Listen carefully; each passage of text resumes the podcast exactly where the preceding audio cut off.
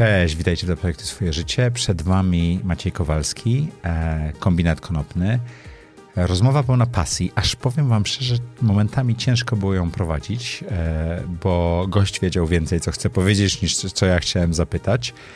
E, rozmawialiśmy o tym, jak można z pasji i trochę skromności zrobić jeden biznes, całkiem nieźle go sprzedać, zrobić drugi biznes, zebrać na niego pieniądze i chcieć zmienić sposób działania firmy i przemysłu w Polsce i zrobić firmę włókienniczą nie w Łodzi, nie w Bielsku-Białej, ale w Elblągu.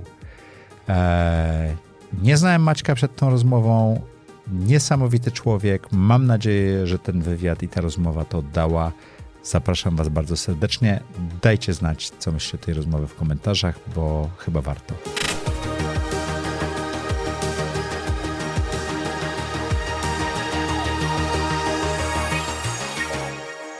Witajcie w audycji Zaprojektuj swoje życie. Jak co tydzień, w czwartek o czwartej zapraszamy dla was interesujących gości, zastanawiamy się, co ich napędza i na jakich zakrętach życiowych wywrócili się, a z jakich wyszli w całości. Jeśli jesteście tutaj pierwszy raz, koniecznie dajcie nam lajka i zostawcie komentarz. Sztuczna inteligencja to lubi. O, dziękuję za tego lajka. A my lubimy sztuczną inteligencję, bo ona daje nam zasięgi. Taka prosta symbioza. Jeśli prowadzicie firmę i poważnie myślicie, że kiedyś może ją sprzedacie, to już dwudziestego dziewiątego lutego w Warszawie konferencja Życie po Exicie. Koniecznie wpadnij, porozmawiamy o tym, czy sprzedawać twoją firmę, czy zaprosić fundusz inwestycyjny, czy wejść na giełdę, co z tym wszystkim zrobić, a co najważniejsze, co zrobić ze sobą, jak już tej firmy nie mamy, którą budowaliśmy przez dwie dekady. życie po exicie kropka p l, raczej zycie po exicie kropka p l, link na dole w komentarzu. Zapraszam cię bardzo serdecznie. A dzisiejszym gościem jest Maciej Kowalski i będziemy mówić o konopiach. Dzień dobry, cześć. Będziemy mówić o konopiach w kontekście biznesowym, w kontekście tego, jak ta roślina była przez wiele lat zapomniana, przez wiele dekad tak naprawdę i o tym, jak można wokół tej rośliny zbudować biznes. A już się napaliłem. Ale na poważnie. Maciek, prowadzisz już drugą firmę e, w tym obszarze. Chyba dziewiątą, ale... Dziewiątą? Dr- drugą na poważnie, powiedzmy, tak. Przed... Jak, się, jak się prowadzi firmy nie na poważnie? E, mając lat naście, małe dwadzieścia, robiąc to po godzinach. Dla mnie też takim kryterium, czy to jest na poważnie, czy nie jest na poważnie, to jest, czy z tego żyjesz, czy to jest numer jeden twojego zajęcia, tak? Jeżeli to jest coś, co robisz po zajęciach na studiach i tak naprawdę nie wiążesz z tym jakiejś wielkiej przyszłości, albo siedząc na etacie w Urzędzie Marszałkowskim, klepałem sobie po godzinach stronkę internetową, która gdzieś tam mi kapało grosze jakieś, no to to jest to taka działalność. Tak, były. tak. Skąd pomysł, żeby związać swoją karierę, swoje życie zawodowe i stworzyć firmę wokół konopi indyjskich? Wokół konopi, kropka. Ko- wokół konopi, kropka. Skąd z Wiejskiej cztery przez sześć przez osiem tak naprawdę, z Pałacu Prezydenckiego. A to, to niedaleko znaczy, mamy. Tak, tu miałem okazję się przejść, czekając, stare twarze, stare... Um, stare. Źle to brzmi, stare twarze. Ale zdjęli barierki, słuchaj, da się przejść. Tak, nie? Zaczyna wyglądać normalnie, chociaż już nie, nie aż tak, jak było kiedyś. Natomiast dlaczego mówię, że, że stamtąd ta inspiracja? Bo mając lat piętnaście szesnaście, nie będąc konsumentem konopi w żadnym stopniu, ani alkoholu, żadnych używek, gdzieś w radio słyszałem dyskusję, Barbara Labuda, Marian Krzaklewski, że trzeba zakazać tej marihuany strasznej, przeklętej, co to tak niszczy, tu spustoszenie sieje. Co to jest ta marihuana? No jednocześnie pojawiał się też internet, tak? Miałem to szczęście mieć internet od dziewięćdziesiątego siódmego roku, więc relatywnie wcześnie. No to się sprawdza w internecie, o co to chodzi. No i jakby nie trudno znaleźć informację, że jest to używka, ale mniej szkodliwa do alkoholu. Mhm. No i teraz e, mamy alkohol, który się panoszy w tym kraju po prostu patologie powoduje i, i nieszczęścia wieków. od wieków i, i, i na wieki wieków. Amen, niestety, obawiam się. E, I nagle mamy e, używkę, która, e, za którą chcemy wysyłać ludzi do więzienia na trzy lata. I stąd się zaczęła moja jakaś taka nieśmiała działalność aktywistyczna, typowo po prostu um, reformatorska, nazwijmy to, czytaj, no mając lat szesnaście, co możesz robić, pisać w internecie. E, przez przypadek okazało się, że umiem pisać. To jest umiejętność, która na poziomie takim y, podstawowym każdy ją posiada prawie u nas, natomiast pisać ładnie, pisać tak, żeby ktoś chciał to czytać, pisać tak, żebyś przemycił tam pewne treści, no to już, powiedzmy, pokazało się, że jest to jakaś tam mocna moja strona. Więc zacząłem o tych konopiach pisać. I tak y, od, od słowa do słowa, dosłownie, y, w okolicach dwa tysiące piątego do dwa tysiące szóstego roku założyłem gazetę. Znaczy zostałem poproszony przez niemieckie wydawnictwo, które wydawało w Niemczech gazetę o konopiach, y, że może byśmy wyda- zaczęli to wydawać w Polsce. Zostałem redaktorem naczelnym tego pisemka. I ile miałeś lat? dwadzieścia. Okay. dwadzieścia. Czyli świeżo po maturze. Świeżo po maturze. Świadectwa maturalnego nie odebrałem, bo byłem aresztowany tego dnia. To też taki dodatkowy um, motywator, tak?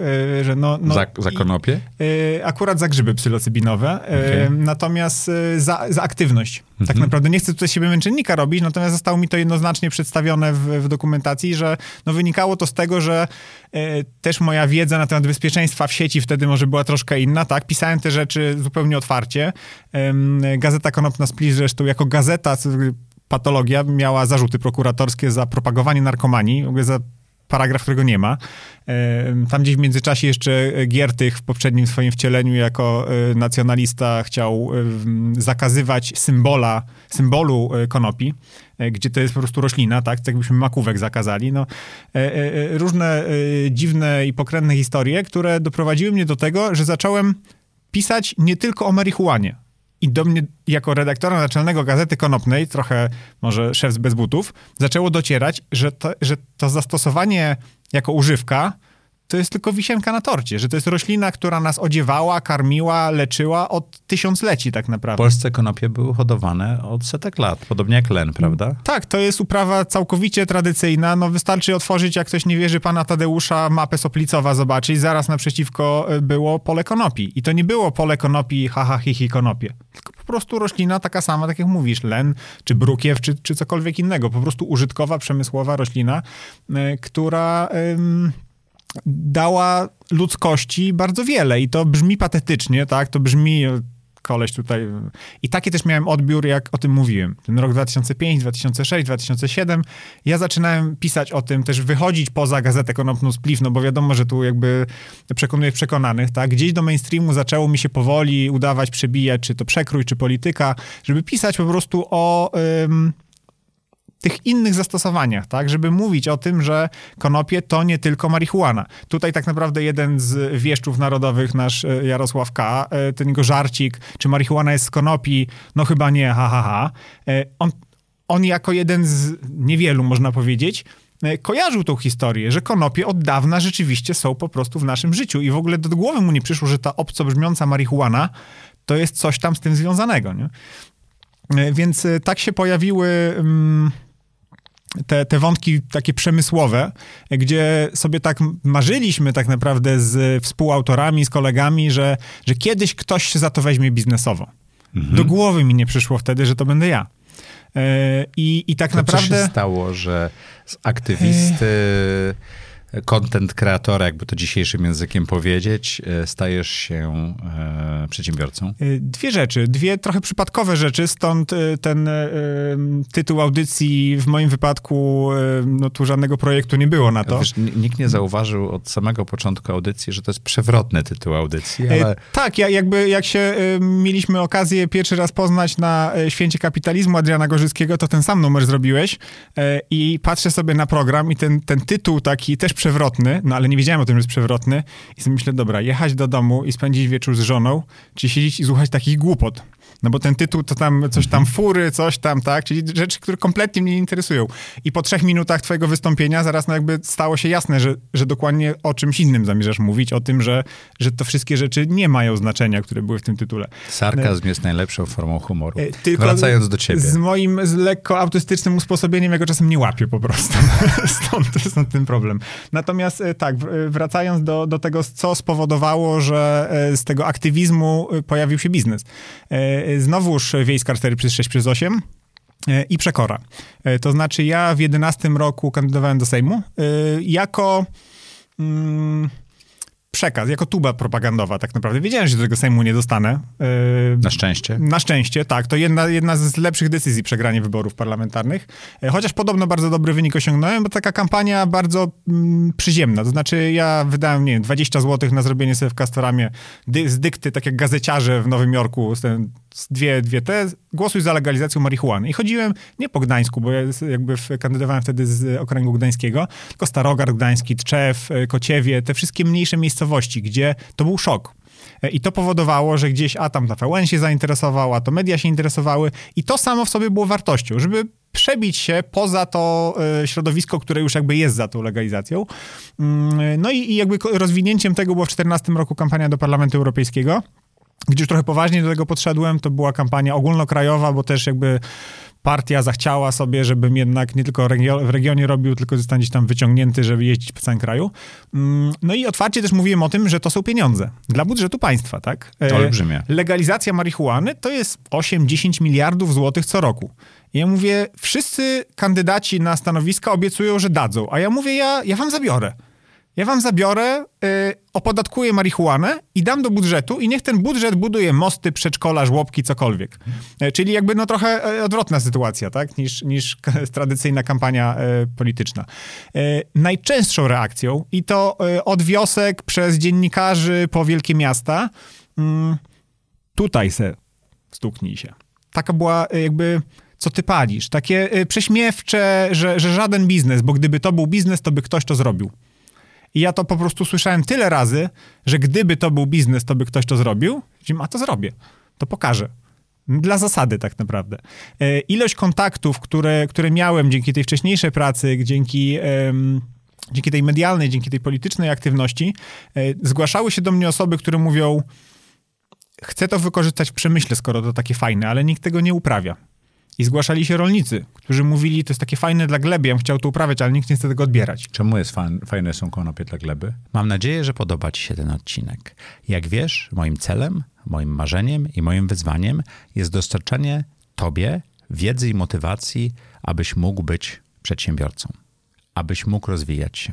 Szukamy niesamowitych gości, znajdujemy ich i próbujemy znaleźć tematy, dzięki którym można się uczyć i motywować. Pracujemy z całym zespołem nad produkcją i dystrybucją tych odcinków, a dzięki partnerom możemy to robić bezkosztowo dla ciebie. Partnerem audycji jest MobileMed. Chcesz wesprzeć zdrowie swoich pracowników? Szukasz ciekawych, nowych i inspirujących programów well-being dla twojej firmy w nowym roku? Sprawdź corporate myślnik wellness kropka p l, link w opisie, podpowiedzą, doradzą, a co najważniejsze, dowiozą. Zadbaj o swoich pracowników, a oni zadbają o twoich klientów i twój biznes. Jedyna taka konferencja w Polsce, jedyna taka data raz na cztery lata. Życie po Exicie. Spotkajmy się w Warszawie podczas elitarnego wydarzenia dla doświadczonych przedsiębiorców. Dowiesz się, czy wyjście z firmy to twój następny krok, jak go zaplanować i jak go dobrze przeprowadzić. Usłyszysz również o tym, jak ludzie, którzy sprzedają firmy, mądrze inwestują swoje pieniądze. Z praktykami i ekspertami porozmawiasz o efektywnych metodach exitu i o twoich możliwościach po jego zrealizowaniu. Pozbądź się wątpliwości, czy, jak, czy w ogóle sprzedawać twoją firmę. Zyskaj sprzymierzeńców i przygotuj swój plan. Spotkaj dojrzałych przedsiębiorców, takich jak ty, i nawiąż z nimi relacje w kuluarach. Być może relacje na całe lata. Widzimy się na konferencji Życie po Exicie dwudziestego dziewiątego lutego w Warszawie. Taka data tylko raz na cztery lata. Do zobaczenia. To jest roślina fitoremediacyjna, to znaczy ona poprawia strukturę gleby zarówno w takim fizycznym ujęciu, bo ma bardzo szeroki system korzeniowy, który napowietrza, a roślina no, potrzebuje powietrza, yy, i też wyciąga składniki odżywcze z głębszych pokładów. To znaczy, jeżeli okay. my na przykład uprawiamy po kukurydzy, jeżeli ktoś w kukurydzy nawoził, to te wszystkie nawozy schodzą sobie dwadzieścia do trzydziestu centymetrów pod ziemię, znaczy wszystkie oczywiście spłycam, tak? Yy, I one w koniec końców trafiają do wód gruntowych. Konopie mają tak szeroki system korzeniowy, że je yy, wy, wy, wyciągają. wyciągają. Yy, więc yy, podobno dają zwyżkę plonu następczego, ale no ja się tylko konopiami zajmuję, więc nie wiem, jak tam ziemniaki sobie radzą. Podobno mm. tak jest. Yy, no więc tutaj yy, wielkiego nie trzeba pomyślunku, że jeżeli jeden mówi, yy, chce od ciebie kupić, ale nie ma od kogo, a drugi mówi, chce ci sprzedać, ale nie ma kto kupić, to że będę takim punktem kontaktowym. Yy, więc gdzieś tam jako... Yy, I to, to, jakby, to jest jedna połowa odpowiedzi. I kampania europejska nie wyszła. Nie, to znaczy tam również na szczęście nie zostałem tym parlamentarzystą. Pracowałem przez jakiś czas w Brukseli jako, jako urzędnik, więc daj mi to jakiś tam punkt odniesienia, jak to tam wyglądało. I pewnie byłbym mniej szczęśliwym człowiekiem niż teraz, gdybym tam pozostał na, na czy stanowisku urzędniczym, czy stanowisku politycznym. Mniejsza siła sprawcza. Zdecydowanie mniejsza siła sprawcza niż działanie w no, mikroskali, czy malutkiej skali lokalnej, ale działanie, a nie gadanie o działaniu. Ja tą sprawczość nazywam popychaniem sznurka, którą byś miał sznurek wtedy. Sznurek się zazwyczaj chyba ciągnie. No, spróbuj pchnąć sznurek i zobaczymy, tak. jak ci pójdzie, nie? Tak, to jakby w, też w czasie tej, tej pracy pracowałem z kilkoma osobami, które były byłymi parlamentarzystami i, i od każdego z nich niezależnie słyszałem, bycie posłem opozycji to jest najbardziej bezproduktywna rzecz, jaką w życiu robiłem. E, czyli no, chodzę tam na jakieś komisje, coś tam podpisuję, coś tam mówię, ale nikogo to nie interesuje. Na koniec i tak y, mhm. kto inny decyduje, nie? E, więc y, to była jakby jedna część, natomiast y, druga to był artykuł, który pisałem na temat tego, dlaczego nie można w Polsce uprawiać konopi. E, klasyczny paragraf dwadzieścia dwa mieliśmy, to był rok czternasty, y, czyli y, żeby dostać zezwolenie na uprawę konopi, trzeba przedstawić we wniosku wypis z rejestru przetwórców słomy konopnej. Tak mówiła ustawa. Ustawa z dziewięćdziesiątego siódmego roku, która zapomniała powołać ten rejestr. Mhm. I teraz idziesz do urzędu i mówisz, chciałbym złożyć wniosek, a paragraf, ma pan wypis z rejestru? dwadzieścia dwa, tak? Musisz się nasze wpisać do rejestru, ale rejestru nie ma. E, I chciałem napisać o tym artykuł, no ale żeby z rzetelności dziennikarskiej wystąpiłem mimo wszystko o ten wniosek z brakami formalnymi. No bo nie miałem wypisu z, z rejestru, napisałem tylko notkę, że no nie posiadam wypisu z rejestru, ponieważ rejestr nie istnieje. I okazało się, że trafiłem na idealnego urzędnika, na, na panią, która postąpiła tak, jak urzędnik powinien postąpić, czyli w tej sytuacji wystąpiła o interpretację do Ministerstwa Rolnictwa, gdzie w Ministerstwie Rolnictwa znowuż trafią, trafiliśmy na, trafiałem, trafiłem na kogoś życzliwego, kogoś, yy, kto po prostu pomyślał, zastanowił się, na czym to polega i wydał, decy- wydał decyzję czy interpretację, która mówiła, jeśli rejestru nie ma, to nie jest to brakiem formalnym, bo ja dochowałem wszelkiej należytej staranności. I w ten oto sposób padł mi artykuł.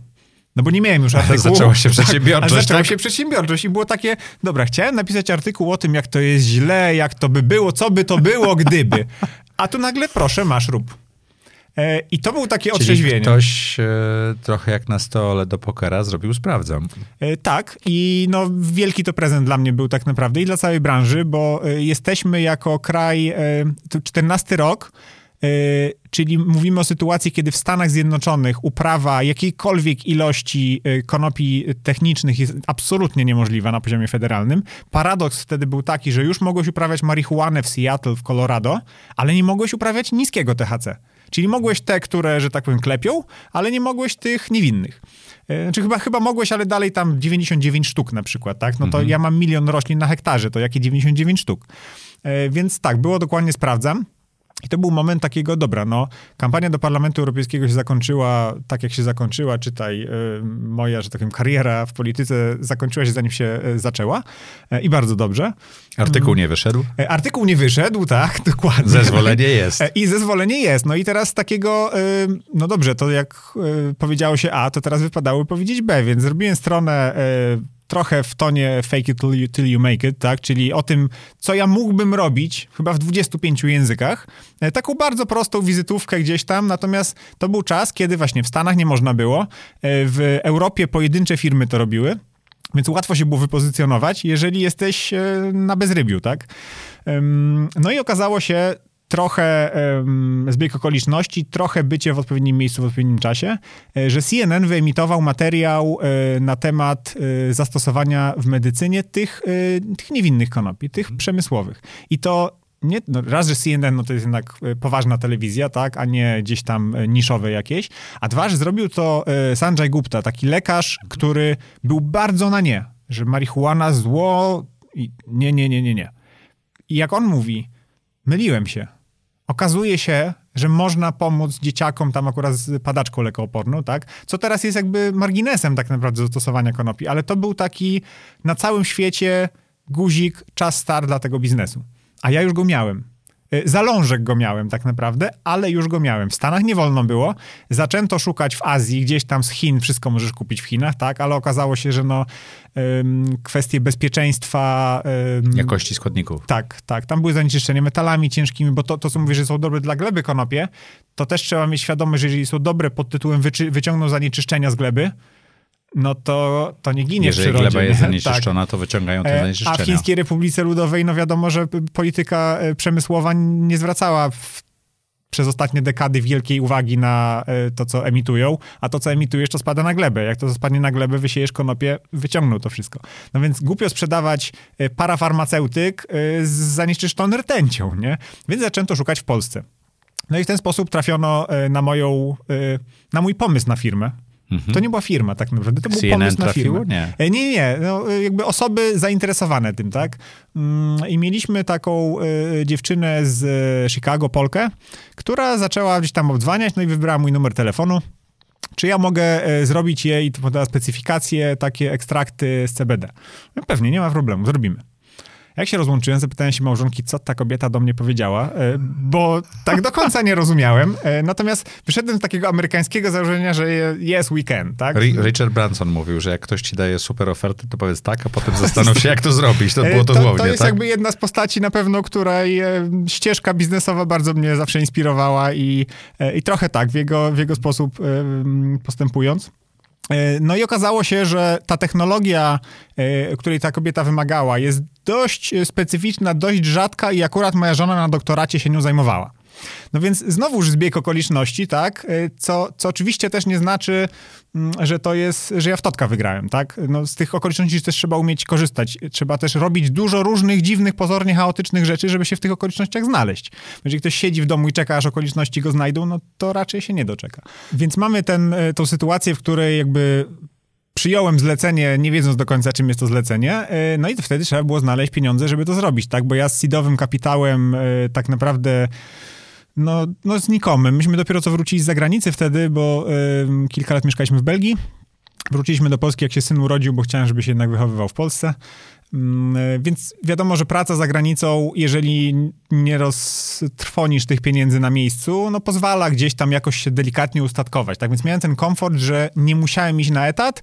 Mogliśmy gdzieś tam z pensji małżonki, która pracowała w zakładach farmaceutycznych Polpharma wtedy, zacząć, spróbować. No jak doszliśmy do etapu, dobra, wiemy co potrzebujemy tak naprawdę. Potrzebujemy maszyn, miejsca i surowca, no to zacząłem szukać kapitału. To była mowa o pieniądzach rzędu kilkuset tysięcy złotych, tak? Czyli dla dwudziestosiedmiu-dwudziestoośmiolatka, który no nie poszedł zaraz po studiach do normalnej pracy, tylko właśnie a to jakaś kampania polityczna, a to jakiś aktywizm, a to jakiś wolontariat. To były duże pieniądze, to, mhm. było, to były nie, nieosiągalne pieniądze, więc tradycyjna ścieżka y, aniołów biznesu, V C ki, banki, y, środki unijne i wszyscy po kolei jak jeden konopie, nie, dziękuję. W Polsce to się nie uda. Y, no i po prostu w różnych, w różnych tam sposobach. W którymś momencie już no, prawie, że się poddałem tak naprawdę i y, spotykając się towarzysko z kolegą ze studiów, mówię mu, że no taka okazja mi koło nosa przechodzi tak naprawdę. Mógłbym, miałem już list intencyjny, taki no, list intencyjny, to w tej chwili już wiem, że to sobie można ten list intencyjny, ale, ale no, na wtedy wierzyłem w te, w te listy intencyjne. Mm, I on tak, no jakie pieniędzy potrzebujesz? No i okazało się, że był kolega ze studiów. Że gdybym był poszedł do pracy po tych studiach od razu, a nie po świecie zaczął jeździć i różne dziwne rzeczy robi, no to już można normalną, dobrą pensję mieć, tak? I skrzyknęli się po prostu kilku chłopaków ze studiów, którzy, każdy z nich już miał trochę odłożone. Trochę odłożone. I teraz te trzysta tysięcy na trzech, to już, to już się nie robi taki jakiś straszny dramat, nie? Yy, I to taki, taki kapitał, ten startowy, yy, przyjacielsko-koleżeński został w to włożony. I to eksplodowało. To tak naprawdę tak, w ciągu... W startupach to się nazywa Friends, Family F F F, and Fools, tak, tak. Tak, dokładnie, już bez wchodzenia w kto, kto kim? Jest kim, nie? Gdzieś tam od rodziny też pożyczałem, od brata pożyczałem pieniądze na wynagrodzenia, no bo był taki moment, że gdzieś tam się coś zaprojektuje, zaplanuje, tak, ale przychody, jakby koszty mają tendencję do um, pojawiania się bez projektowania, a przychody, które projektowałeś, mają tendencję do pojawiania się troszkę później na przykład. I czasami tak? Trochę mniej.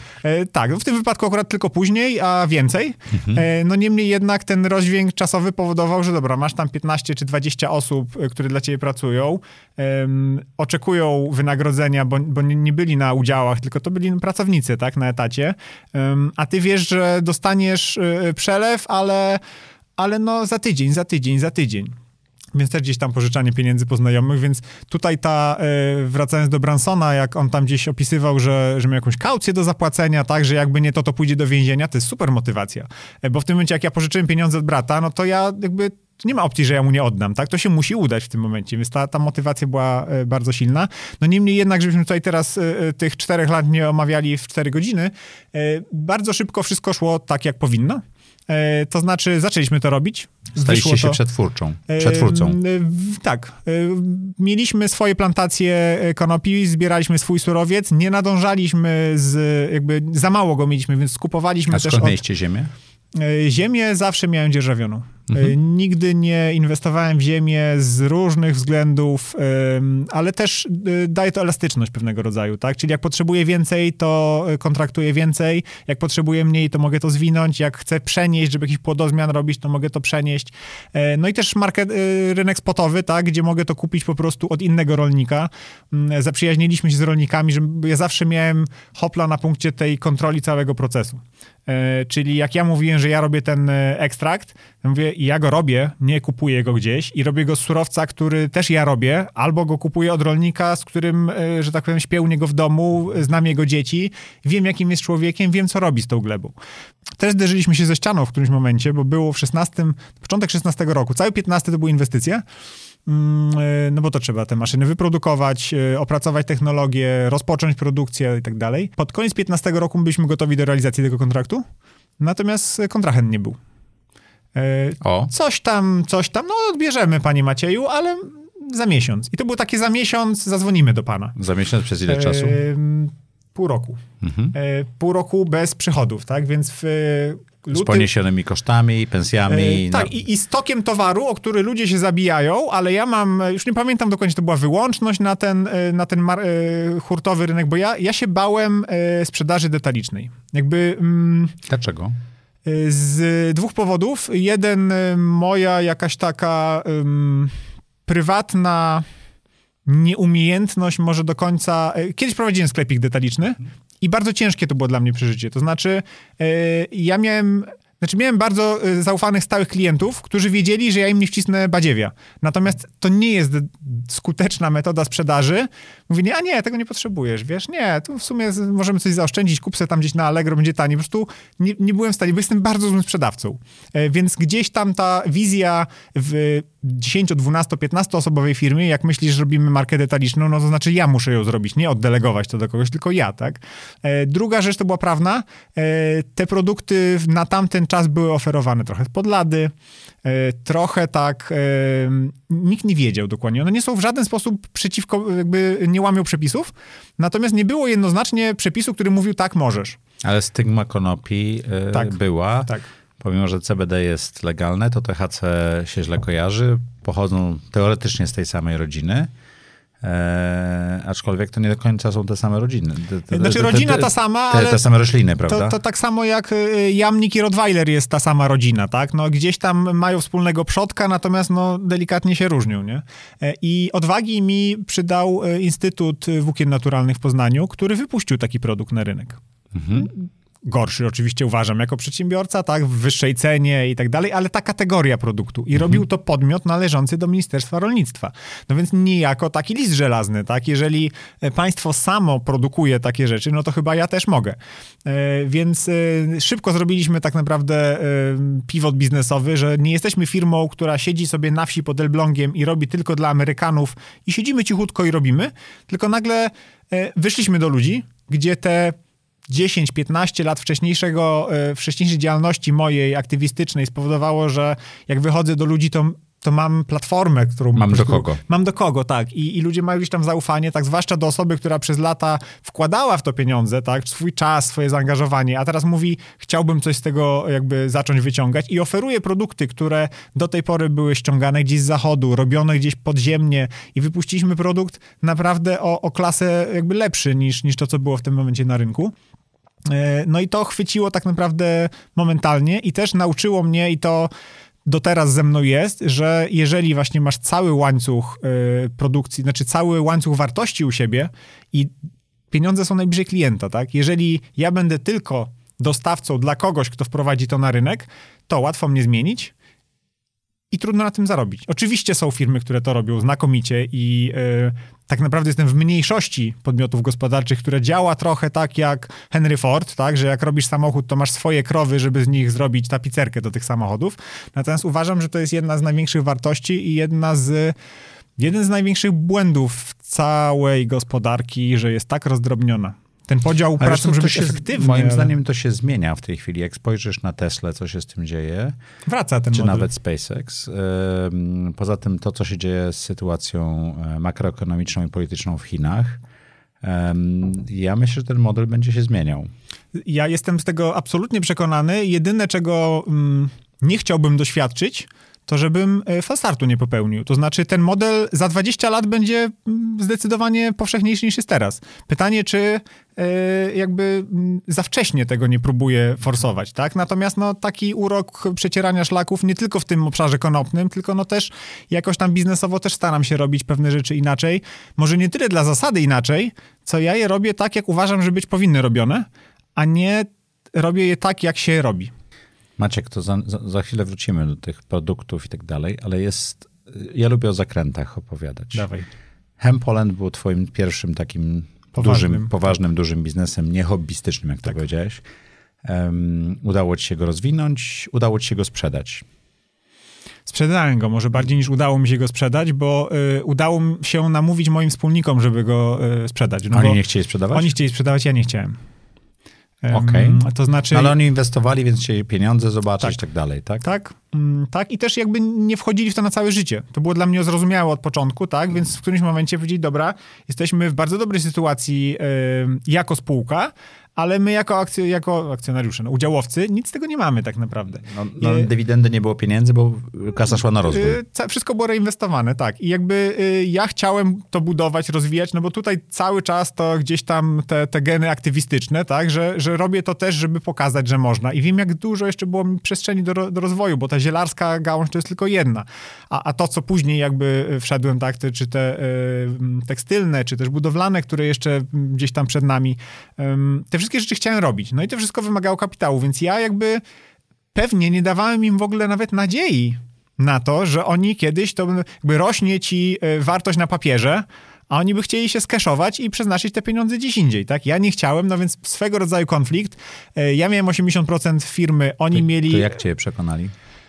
Mieliśmy taką, nazwijmy to, dżentelmeńską umowę, że pomimo tego, że oni razem mają tam dwadzieścia procent, no to mieli prawo weta pewnych decyzji, mhm. tak? Co więcej, więc inaczej. A to nie było w umowie spółki? Wiesz co, nie pamiętam nawet. Okay. Mogliby mi utrudniać życie na pewno zgodnie okay. z umową, ale przede wszystkim było po prostu okej. Okay. No jeżeli was czterech mówi, zróbmy coś, a ja jeden mówię nie, to chociaż usiądźmy do stołu. No i to był rok osiemnasty, kiedy w Kanadzie zalegalizowano marihuanę. Jeszcze jej wcale nie zalegalizowano, ale już zapowiedziano, że ją zalegalizują, więc fundusze inwestycyjne oszalały. Zaczęły zbierać po prostu pieniądze przy chorych waluacjach na tak naprawdę na, na spaki, na, na, na, na jakieś wehikuły, że będziemy robić w marihuanie. Trochę jak teraz z A I-em, już chyba mija, tak? Ale będę robić w A I-ach. O dobra, rzucam w ciebie pieniędzmi. Będę robić w konopiach osiemnasty rok Kanada. Masz, bierz pieniądze. Emerytów, funduszy, wiesz... No, patologia tak naprawdę. A na spakach wiele osób straciło pieniądze jako inwestorzy, ale nie wiedzieli tego wtedy jeszcze. Tak. I, i te pieniądze gdzieś trzeba było wydać. No więc szybciej się kupuje firmy, niż się je buduje, więc żeby móc się pochwalić, pewnie po to, żeby zrobić kolejną rundę inwestycyjną, że coś jednak robią z tymi pieniędzmi, wiele tych holdingów kanadyjskich zaczęło szukać firm w Europie, bo to takie fajne kupisy coś tam w Europie za oceanem. No i zrobili, jedna z tych firm zrobiła shortlistę, tam bodajże dziesięć firm w konopnych, szeroko pojętych w całej Europie, najbardziej obiecujących. Z każdym z nich się skontaktowali.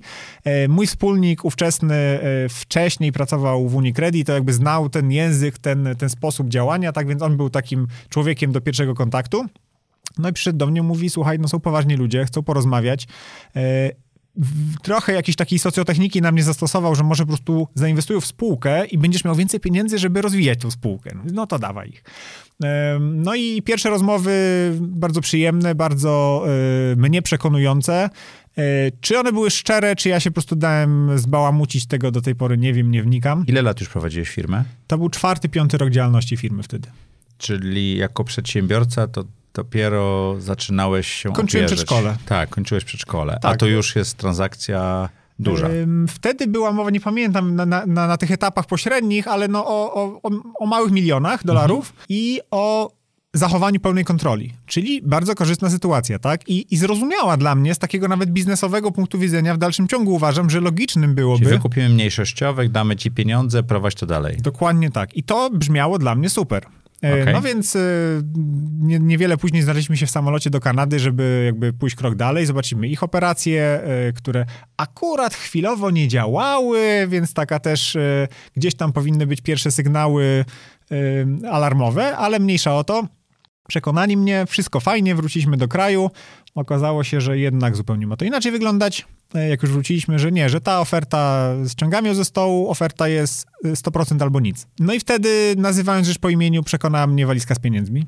Każdy pewnie ma ilość zer, która sprawi, że... Um, No nie że mówię, zmieni że, zdanie. Że zmieni zdanie, tak. Oczywiście nie w jakichś sprawach tak, że nie wiem, dziecko mam sprzedać swoje. Tak, taki film z Demi Moore, który pokazywał, tak, tak milion dolarów tak. wystarczyło. Więc, więc w tym wypadku ym, ta, ta kwota mnie przekonała, przy czym w dalszym ciągu była mowa o tym, że to jest jakby transakcja, że oni przejmują całość, uzasadnione tam biznesowo. A ty prowadzisz. I dalej, ale ja prowadzę dalej, tak? No nie dane mi było już prowadzić dalej. Czyli w momencie zamknięcia transakcji już nie pracowałeś z nimi? Kilka tygodni później zostałem odwołany z funkcji. No i oczywiście umowa umową, ale w K R S ie no, ten, kto ma sto procent głosów, ten wybiera zarząd, tak? A to, że umowa mówi co innego, to K R S u nie interesuje, no więc jest to czynność ym, skuteczna. Czy walizka pieniędzy osuszyła te łzy i ten szok, czy nie zadziałało to tak? Ym, nie bezpośrednio, absolutnie nie. Wręcz y, takie poczucie y, sprzedania się, tak, dosłownie, no bo jakby to nie było nazwać. Zresztą y, się tam śmialiśmy, ja, ja absolutnie nie jestem jakoś szczególnie wierzący, czy w ogóle nie jestem, ale y, to było w jakiejś, y, około Wielkanocy. I tam y, srebrniki, wiesz, ta cała historia i tak sobie, no, no dokładnie to, nie? To zrobiliśmy. Więc ten okres kilku ładnych miesięcy był strasznie niefajnym okresem. Co to znaczy? Ja lubiłem swoją pracę i ją straciłem. To jedna rzecz, tak? Czyli jakby... Nie Jeszcze jest... w taki nieoczywisty sposób, prawda? Tak, jakby niezapowiedziany, w ogóle nagły zupełnie, tak? I... To nie jest sytuacja taka, jak, jak wiem, że niektórzy w domu mają, że, że, że w domu im się nie podoba, to idą do pracy, jest tam fajnie. Nie, i w domu mam fajnie, i w pracy miałem fajnie, więc miałem e, radość z powrotu z pracy do domu i miałem też radość z wyjścia z domu do pracy. A tutaj mi została ta radość odebrana, tak? E, co więcej, e, zaczęły się... Jakby firma zaczęła iść w innym kierunku niż ja bym ją prowadził, więc też odpowiedzialność względem tej prawie setki osób, która tam wtedy pracowała, która przyszła do pracy dla mnie, ze mną. No wiadomo, że dla pieniędzy tak naprawdę, no ale, ale jednak pracowaliśmy, stworzyliśmy jakiś zespół, tak? Jak budujesz firmę i chcesz, żeby były jakieś to relacje partnerskie, a nie masz tutaj rób wyrobniku, to jednak czujesz odpowiedzialność za tych ludzi. I nagle, no nie z mojej powiedzmy winy bezpośrednio, nie z mojej woli, ale zostawiłem ich. Poczucie takie pod kątem bycia słowną osobą, no cios mocny. Jak wyszedłeś z tego? Praca i psylocybina. To znaczy um, i te, to aresztowanie za grzyby psylocybinowe to nie było przypadkowe, no jakby to było moje od wielu, wielu lat coś, co mi towarzyszy i, i pomaga mi w radzeniu sobie z różnymi rzeczami. W, to jest taki rodzaj... substancji, której nie można nazwać używką, bo to nie jest coś, co konsumujesz codziennie, to jest coś, co konsumujesz kilka razy w roku, mm-hmm. w niewielkich ilościach, no ma działanie, tak naprawdę w tej chwili się zaczyna o tym mówić, tak, że ma działanie terapeutyczne po prostu. No i to mi pomogło poukładać sobie pewne rzeczy w głowie. Podobnież otwiera ci połączenia, których nie masz, jakby przeczyszcza ci te połączenia. Tak, tak? Podobno tak. No ja, ja jestem, że tak powiem, prostym chłopakiem, który widzi, obserwuje i wyciąga wnioski. Nie muszę wiedzieć, dlaczego tak jest, chociaż jakby czytam czasem, ale przyznam, że nie rozumiem do końca neurochemii, znaczy no, kto rozumie, tak? Nie ja. Więc dokładnie nie rozumiem, dlaczego to się dzieje, ale widzę po prostu, że, że to pomogło. I zajęcie się pracą, czyli biadolenie nad sobą, że ojejku, co to ja bym nie robił, gdybym tam został. Jaką no to, pracą? Ym, odbudową przemysłu konopnego. To może brzmieć górnolotnie, ale... Miałeś ale... non-compita pewno podpisanego, e, tak, czy nie? Ale... Tak, ale. Tak, ale. To tak, znaczy... ale. To brzmi prawniczo lub lekarsko. Tak, ale to znaczy non-compete dotyczył działalności zielarskiej. Czyli tamta firma robiła tylko i wyłącznie olejki C B D, mhm. więc nie możesz robić... Znaczy, non-compete dotyczył, nie możesz konkurować z naszą działalnością. Ale wchodzimy w pole interpretacji. Co to znaczy konkurować? Zaspokajać tą samą potrzebę u tego samego konsumenta mniej więcej, tak? Więc jeżeli ja zacząłem robić inne produkty, zaspokajające inne potrzeby innych osób, ale z tej samej rośliny, no to jeszcze nie znaczy, że jest to konkurencja. Tam oczywiście interpretacje były różne, więc to, to trwało nasze tam gdzieś przygody prawne, w które no nie chcę z oczywistych względów wchodzić, bo, bo pewnie mi nie wolno. Natomiast... A udało się osiągnąć porozumienie? Udało się osiągnąć porozumienie, tak kompromis, czyli z definicji rozwiązanie, które obie strony się czuły oszukane i nieusatysfakcjonowane w pełni, czyli chyba gdzieś tam... W, czyli dobry kompromis. Czyli dobry kompromis, który zwolnił mnie z tego non-compita, który sprawił, że wprowadziliśmy te olejki C B D do sprzedaży, natomiast tak naprawdę już wcześniej zamysł biznesowy Kombinatu Konopnego, czyli firmy, którą powołałem do życia, żeby móc realizować dalej te swoje pasje i I zrobić z tymi pieniędzmi coś sensownego tak naprawdę, pod kątem tego, co chciałem zawsze, żeby moja poprzednia firma była. I przy zbiorze konopi na kwiatostan, czyli na tą zielarską część, zawsze największą udręką było włókno. Ono się nawijało wszędzie, to był po prostu tak trudny przeciwnik, że stwierdziłem trochę tak górnolotnie mówiąc, że po co się bić z tym przeciwnikiem, lepiej jego energię wykorzystać i jakoś spróbować ją zagospodarować. Więc stwierdziłem, zrobię coś z włókna. Dosłownie mniej więcej na tym poziomie szczegółowości. Jest to włókno, konopie włókniste, takie nazywamy, no z czego to się bierze. Gdzieś tam wiedziałem oczywiście o tej historii, wykorzystanie we włókiennictwie i tak dalej. Dokładnego pomysłu na to jeszcze na tamten moment nie miałem, ale stwierdziłem, dobra, to mam dużo pieniędzy, mam wiedzę, mam jakieś kontakty, mam umiejętności, zacznę coś robić. Więc pierwsze tam miesiące tej firmy, no to był taki ośrodek badawczo-rozwojowy. Pierwsze kwartały długie to był ośrodek badawczo-rozwojowy, czyli takie... laboratorium szalonego naukowca, co by tu można było zrobić, tylko że pod chmurką, nie? No i okazało się, że z tym włóknem wcale nie jest tak trudno, jakby się wydawało. Jest to coś, co robili nasi przodkowie i to nie tacy bardzo dalecy, bo moja prababcia przerabiała konopie na terenie dzisiejszej Białorusi. No i gdzieś można zaciągnąć języka, część tych ludzi jeszcze żyje, tak, co robiliście, co można z tego robić. I okazuje się, że wtedy zresztą, co ciekawe, miałem dużo telefonów od ludzi, od tych, którzy w czternastym roku mi nie chcieli dać pieniędzy, że o, jesteś po Exicie, to słuchaj, to może teraz zrobimy jeszcze raz taką firmę.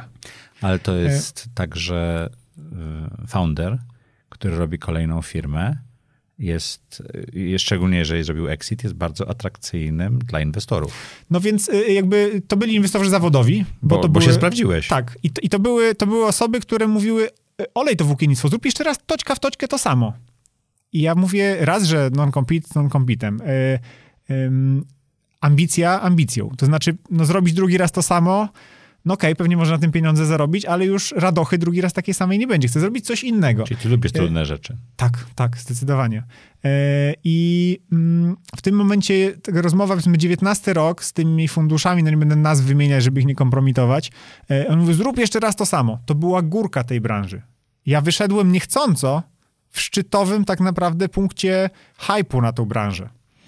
Czyli przesadzone wyceny, czyli za dużo pieniądza goniącego te firmy. Czyli twoi wspólnicy mieli, mieli, mieli dobrego nosa. Albo szczęście, ale... Albo brak cierpliwości, który zadziałał. Tak, to mieszanina gdzieś tych, tych wszystkich rzeczy. Natomiast ja wtedy tym funduszom mówię, okej, okay, ale zróbmy w kierunku włókienniczym, zróbmy w kierunku budowlanym. Nie, nie, nie, nie, róbmy C B D. Słuchajcie, pięć lat temu ja wam mówiłem, róbmy C B D, wy mi mówicie, nie, nie, nie, w tym kraju. Po pięciu latach okazuje się, że miałem rację. Teraz wam mówię, w rok dziewiętnasty, że to jest na pięć dziesięć lat przyszłościowy. Nie, nie, oni chcą robić C B D. No i skutek jest taki, że cała masa inwestorów w Polsce tak naprawdę trochę przeze mnie, to znaczy po no, spektakularnym, jak na polską mikrobranżę konopną exicie, który oczywiście został w mediach jeszcze bardziej napompowany niż było w rzeczywistości, no bo nie zapłacone pieniądze, tylko te przy jakiej wycenie to było, gdzieś tam się w nagłówkach pojawiały. Cała masa ludzi weszła w to, no bo skoro Kowalski zarobił, to oni też zarobią. I sytuacja tak jak z rzepakiem w Polsce było, jak mało kto uprawiał rzepak, to dobre pieniądze na tym robili. Jak wszyscy zaczęli uprawiać rzepak, bo sąsiad na tym zarabia, to wszyscy zaczęli tracić pieniądze na tym rzepaku. No popyt, podaż, tak? No popyt rósł, ale podaż rosła dwa razy szybciej. Więc w którymś momencie był po prostu krach na tym rynku. Chińczycy weszli z dobrym produktem, znaczy dobrym, przeciętnym, ale wystarczająco, wystarczająco dobrym. dobrym i bardzo tanim. Stany Zjednoczone się otworzyły, zaczęli też produkować po amerykańsku, czyli ze skalą po prostu niebywałą. I, i, i ten rynek się, się mocno zepsuł tak naprawdę. Natomiast myśmy poszli wtedy troszeczkę inną drogą, czyli nie silenie się na najbardziej nowoczesną technologię, na najbardziej skomplikowane nanocząstki i tak dalej, tylko mówię, to jest roślina, ja, bo ja sam używałem tych produktów dzień w dzień. I teraz zwalnia cię firma, no nie chcesz korzystać z produktów firmy, do której wiesz, że produkty są bardzo dobre, ale masz złe emocje z tą firmą, tak? Nie chcesz korzystać z produktów konkurencji, bo wiesz, że nie są dobre. Co zrobić? No trzeba zrobić to sobie samemu, tak? Więc z aparatury, którą mieliśmy w firmie tam za setki tysięcy dolarów, no wiadomo, że w kuchni je sobie nie kupię, mimo że pieniądze miałem, yy, poszukałem metody najprostszej, jaka się da. Czyli jeżeli jest ta roślina, te, ten kwiatostan, to można go zanurzyć w oleju, tak Włosi robią z oliwą czosnkową, z peperoncino, tak? No i ten czosnek przechodzi do tej, do tej oliwy i jak wypijesz oliwę, to tak jakby zjadłeś czosnek. No i gdzieś tam główka pracuje, że może to samo z konopiami zrobić. Okazuje się, że tak, owszem, to działa. Najprostsza, najbezpieczniejsza, najpewniejsza metoda, bo klientowi dajesz produkt, który w stu procentach odpowiada temu, co jest w naturze, czyli nie kombinujesz, nie zmieniasz tego, a jednocześnie jest to tanie. Więc to był pierwszy tak naprawdę moment, kiedy ja zobaczyłem, dobra, z tego, z tych gier i zabaw moich wynika coś o potencjale komercyjnym. I to był moment, kiedy zdecydowaliśmy się na pierwszą emisję crowdową. To, poczekaj, ja tutaj na chwilę ci przerwę, bo mnie strasznie interesuje ten... No, masz walizkę pieniędzy, mógłbyś mieszkać na dobrej plaży, pić drinki z wiesz, parasolką i wszystko byłoby cacy. Robisz to samo. Przychodzą do ciebie pieniądze, żeby zainwestować. Nie bierzesz ich, chcesz robić coś trudniejszego. Co się dzieje w twojej głowie? Co się dzieje? Twoi wspólnicy się wylogowali ci pierwsi? Czy dalej ci pomagali? I, i co się dzieje wokół ciebie, nie? Bo to jest taki...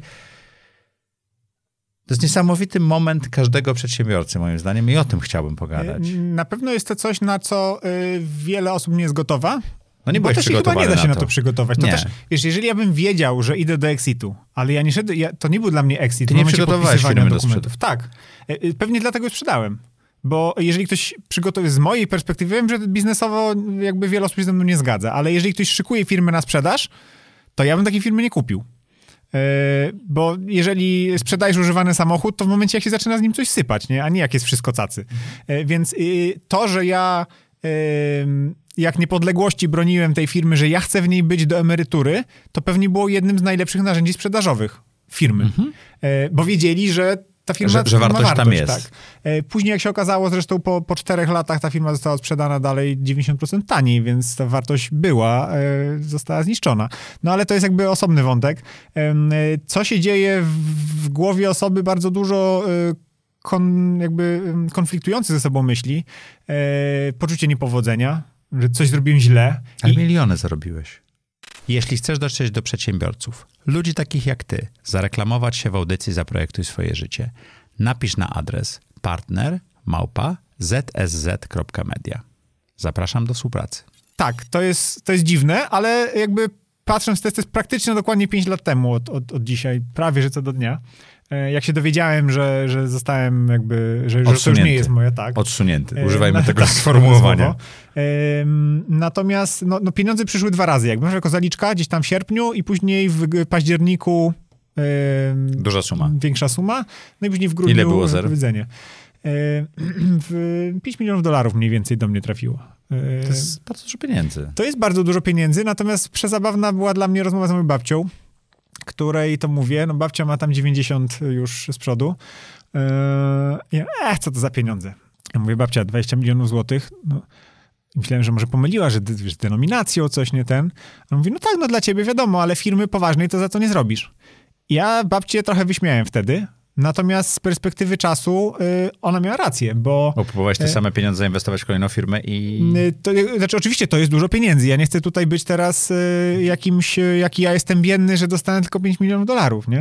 Y, natomiast y, z punktu widzenia y, przemysłu, nie MŚP, tylko przemysłu, no to, to, są, to są na przysłowie waciki, tak? Dla mhm. takiego Siemensa, czy, czy pana Carnegie i jego historii, no, no co to są w ogóle za, mhm. za środki, tak? Więc y, wiadomo, że y, daje to przeogromny komfort taki egzystencjalny. Że nie masz tego poczucia, czy dziecko za miesiąc będzie miało co jeść. Bo jednak jak prowadzisz firmę, nawet dobrze prosperującą, to, to zawsze jesteś trzy miesiące przed y, upadkiem, tak? Bo może ci przyjść...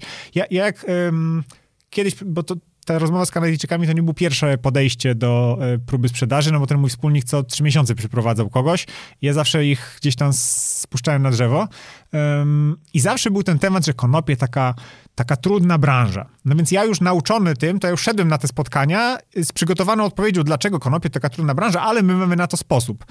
I na jednym z, z, ze spotkań koleś z funduszu mówi bardzo rozsądnie, że że wcale nie widzi w tym większego ryzyka niż jakiegokolwiek innego biznesu, bo on akurat był wtedy w biznesie, który eksportował kurze łapki do Chin i weszło embargo od Chińczyków i interesy leżą.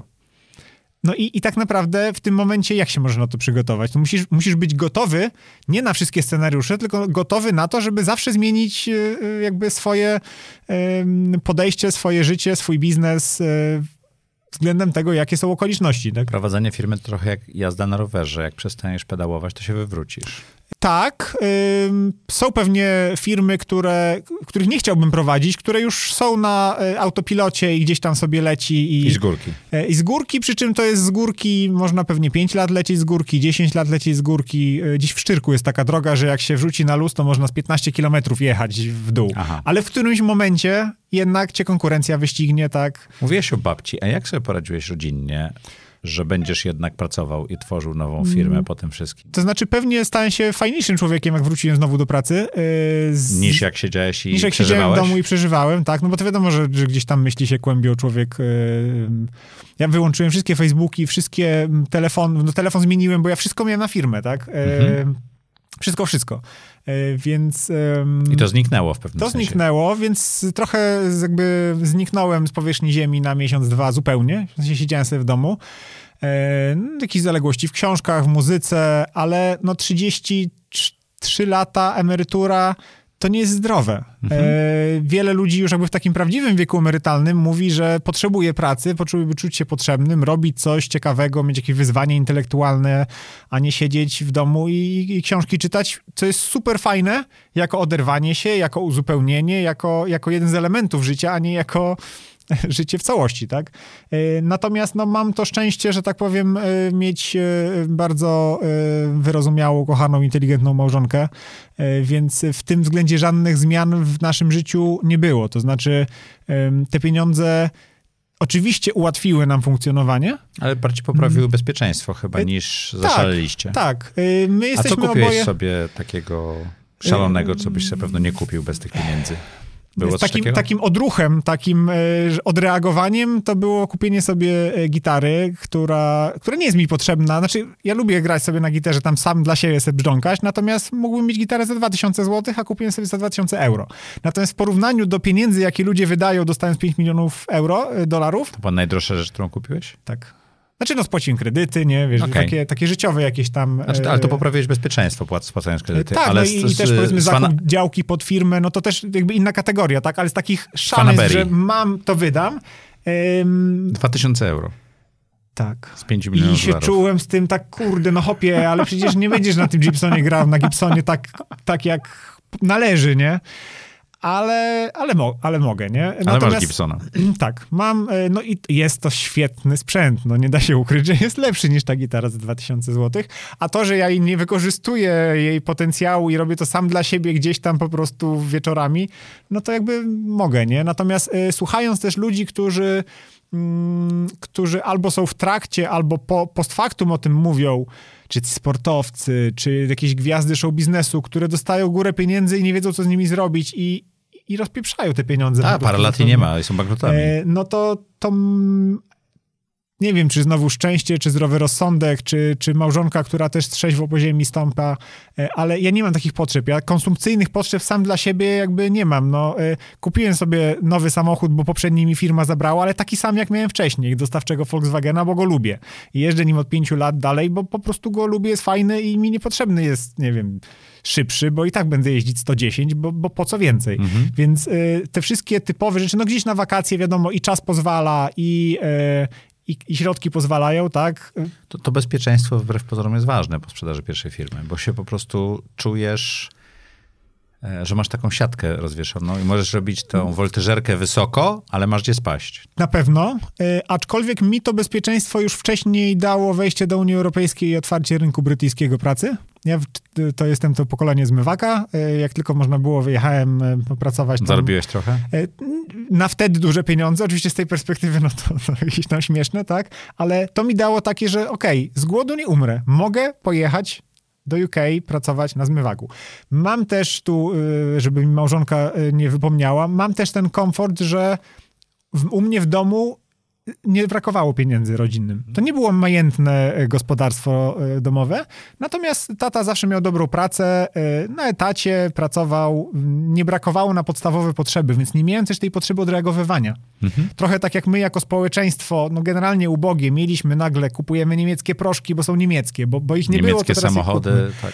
Ja, ja tego nie miałem, ale też jak patrzę teraz na moje dzieciaki, no to też tego nie mają, delikatnie mówiąc, tak, że jak no, trzynastolatek, to już można było pomyśleć, że będzie się tam rozglądał, czy on ma taki telefon, czy ma inny telefon, a ma gdzieś tam coś tam stary działa. Po mnie działa i jest okej. Okay. Jakby na pytanie, czy chce nowy, nie, ale po co mi nowy?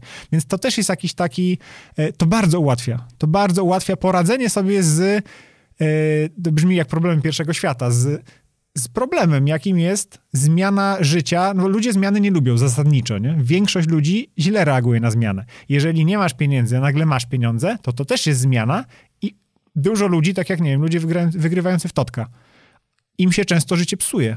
Mhm. Nawet no, nie to, że rozwalą te pieniądze i są w punkcie zero, są często w gorszym punkcie, tak? Um, więc no tego, tego na szczęście udało nam się uniknąć całkowicie. Mam nadzieję, że, że nie jest to tylko moja percepcja, ale też innych, że żadna palma sodowa gdzieś tam nam... Um... Czyli taka trzeźwość myślenia ci pomogła. Tak, i, i niskie potrzeby.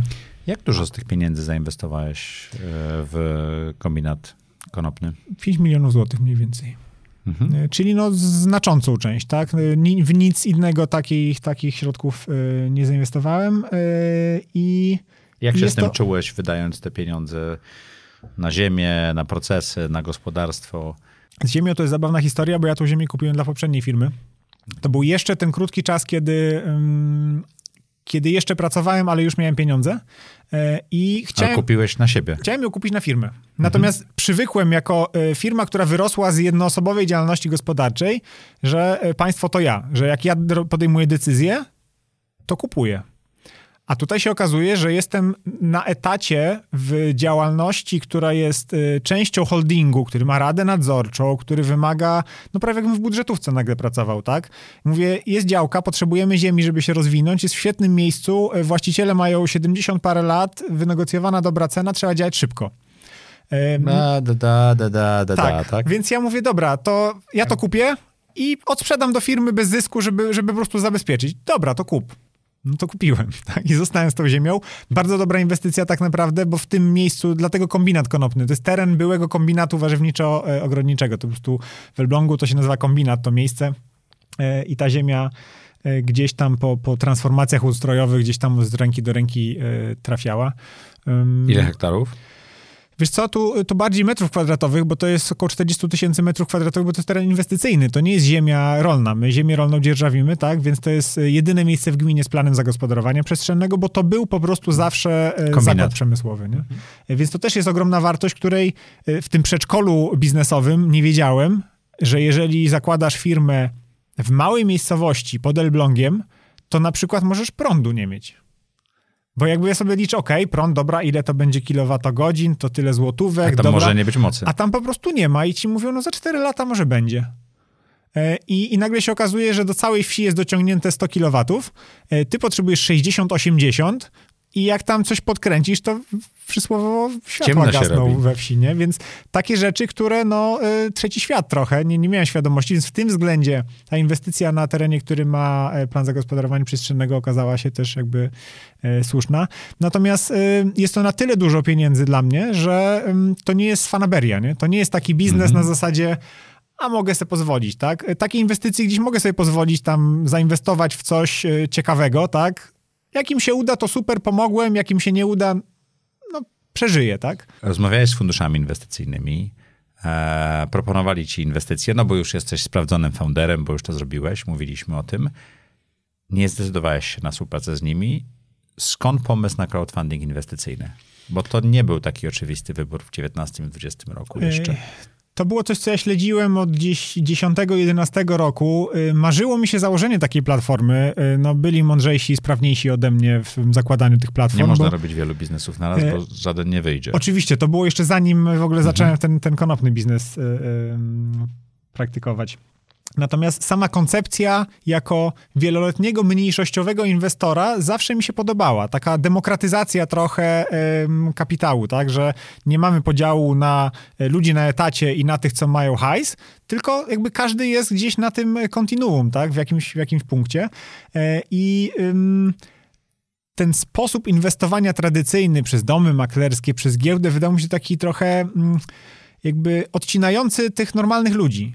Hmm. Że, że jednak musisz wejść do tego domu. Ja mając, nie wiem, piętnaście lat, wcześniej nawet w podstawówce, z budki telefonicznej na poczcie dzwoniłem do P K O, bo chciałem obligacje kupić. I ja no ten trzynastolatek, czternastolatek, naprawdę chciałem kupić obligacje. Widziałem w gazecie jakieś tam, że się ceny zmieniają. Dzień dobry, ja chciał kupić jedną obligację. Weź dzieciaku mi tu, przestań żarty robić. Koniec. E, koniec. No i jakby tyle z mojego handlowania obligacjami. Natomiast... Y, Dużo ludzi ma takie poczucie, że gra na giełdzie, czy inwestowanie na giełdzie to jest dla maklerów, to jest dla bankierów, to jest dla, dla innych ludzi. A tak naprawdę w takiej Ameryce, tak, czy, czy w Chinach teraz tak naprawdę, każdy ma akcje spółek. I to, co program powszechnej prywatyzacji miał zrobić, czyli nauczyć ludzi tego, że każdy może nie tyle lokować w banku pieniądze, tylko nadwyżki inwestować zgodnie ze swoim intuicją, ze swoimi wartościami. No w Polsce tam to nie zadziałało kompletnie, wręcz tak? Wręcz nauczył ludzi, że to nie zadziała. Że tak? Najlepszym interes na, na prywatyzacji to zrobili ci, co poszli i sprzedali od razu w kantorze za, za milion chyba wtedy można było dostać. Nie, nie? pamiętam. sto złotych, czyli milion, milionerem. Każdy został się milionerem, nie? Wałęsa obiecał i zrobił. Yy, więc... Yy, To, to była jakby jedna taka górnolotna trochę, powiedzmy, rzecz, a druga bardziej przyziemna i bardziej doraźna, no to te doświadczenia z Kanadyjczykami, którzy to byli bankierzy inwestycyjni. To była rzekomo spółka branżowa, ale zarządzana przez ludzi, którzy lecą z biznesu do biznesu, tak. I ogromna niechęć po prostu do, do takich graczy. Ogromna niechęć do dysproporcji ogromnej, w której ja jestem mały, a ktoś jest duży. Do bezsilności, która, która z tego wynika. Bo tak naprawdę masz sobie umowę i co z tego, a jak oni mają droższych prawników. Mhm. I, i, i tutaj jakby Yy, główna nauczka, ź, czy, czy źle zrobiłem, to jakby historię oceni, tak? Natomiast z tej perspektywy właściwie to się cieszę, że to wszystko się wydarzyło. Dużo mnie to nauczyło. Natomiast na wtedy to było, no popełniłem karygodny, fundamentalny błąd, tracąc kontrolę nad spółką. Nie chcę więcej stracić kontroli nad spółką. Wchodzi ci fundusz, może i nie obejmuje pięćdziesiąt jeden procent, ale radę nadzorczą chce mieć, weto chce mieć, prawie że złota akcja tak naprawdę, tak? Czyli w gruncie rzeczy tracisz kontrolę, przynajmniej część kontroli nad spółką. Wiem, że działam w sposób nieortodoksyjny, w sposób, który czasem ciężko jest zrozumieć i jak ja kładę na szali moje pieniądze i chcę działać w dany określony sposób, uważam, że mam rację, jeżeli się pomylę, to mnie zaboli jeszcze bardziej niż dowolnego z inwestorów, ale nie zawsze umiem przekonać takiego krawaciarza przysłowiowego, tak, który wejdzie z funduszu, że on chce na tabelkę zobaczyć, dlaczego tak, a nie inaczej. No i, i nie chciałem się znajdować w tej sytuacji, że będę musiał tłumaczyć, dlaczego chcę coś robić. E, tak dlatego, jak z tą ziemią. Tak, dok- dokładnie bardzo dobry przykład. Jak, jak oprócz tej ziemi było szereg innych rzeczy w stylu wybieramy ciągnik. No i jakby jakieś tam rozmowy z rolnikami przeprowadziłem, jakąś wiedzę mam, uwielbiam czytać prasę rolniczą. Wiedziałem, jaki chcę ciągnik. Wybrałem ten ciągnik, ale nie przysłałem im czterech różnych ofert. No i pytanie dostajesz z, od członka Rady Nadzorczej z Toronto, który jest no, finansistą typowym. W życiu ciągnikiem nie jeździł. Nawet tak. Nie wiadomo, nawet czego odróżnia od tego. Nawet Clarksona nie oglądał, bo jeszcze wtedy nie było, tak? Chyba, chyba tak. I, i, i pyta, dlaczego chce z przednim wałkiem odbioru mocy. I sobie myślę, człowieku, no ja ci mogę wytłumaczyć, ale ty jakby nie zrozumiesz tego i jakby czas, który my marnujemy razem, ty członku Rady Nadzorczej, ja zarządzie, na rozmawianiu o tym wałku odbioru mocy jest po prostu kompletnie chybiony. A to więc... było pytanie? Tak, tak, dokładnie było takie pytanie i pewnie to, co mogę gdybać, pewnie to była jedna z przyczyn ym, rozstania się, mówienie w innych językach. Niepokorny. Wy... Tak, tak. No, no w, w korporacji, yy, będąc ja z miejsca numer jeden, stałem się, wiesz, gdzieś tam, okej, okay, przyjedź raz na kwartał, może cię wysłuchamy, yy, a on tutaj decyzję chce podejmować, tak? Macieju, zrobiłeś już trzy misje, jesteś w trakcie czwartej. Yy, jak to działa i po co ci te pieniądze? Czy aż tyle pieniędzy potrzebujesz zebrać na rozwój firmy? I tak i nie. To znaczy, czym więcej pieniędzy pozyskamy, tym więcej inwestycji poczynimy.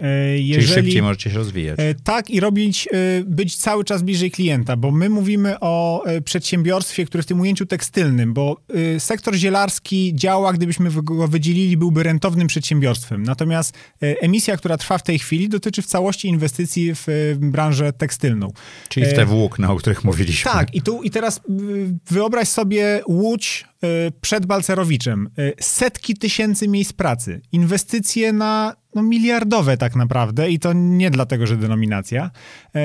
I kombinat konopny pod Elblągiem, który buduje przędzalnię, uruchom- buduje, zbudowaliśmy tą przędzalnię, tak, w przeciwieństwie do znakomitej większości, jeśli nie wszystkich przedsiębiorstw, które finansowały się przez crowdfunding, my mamy aktywa, to jest naście milionów rzeczy, które my mamy, tak? My zbudowaliśmy fa- fabrykę dobrego nastroju, ja to nazywam przewrotnie, czyli w tym miejscu, gdzie robimy suplementy diety.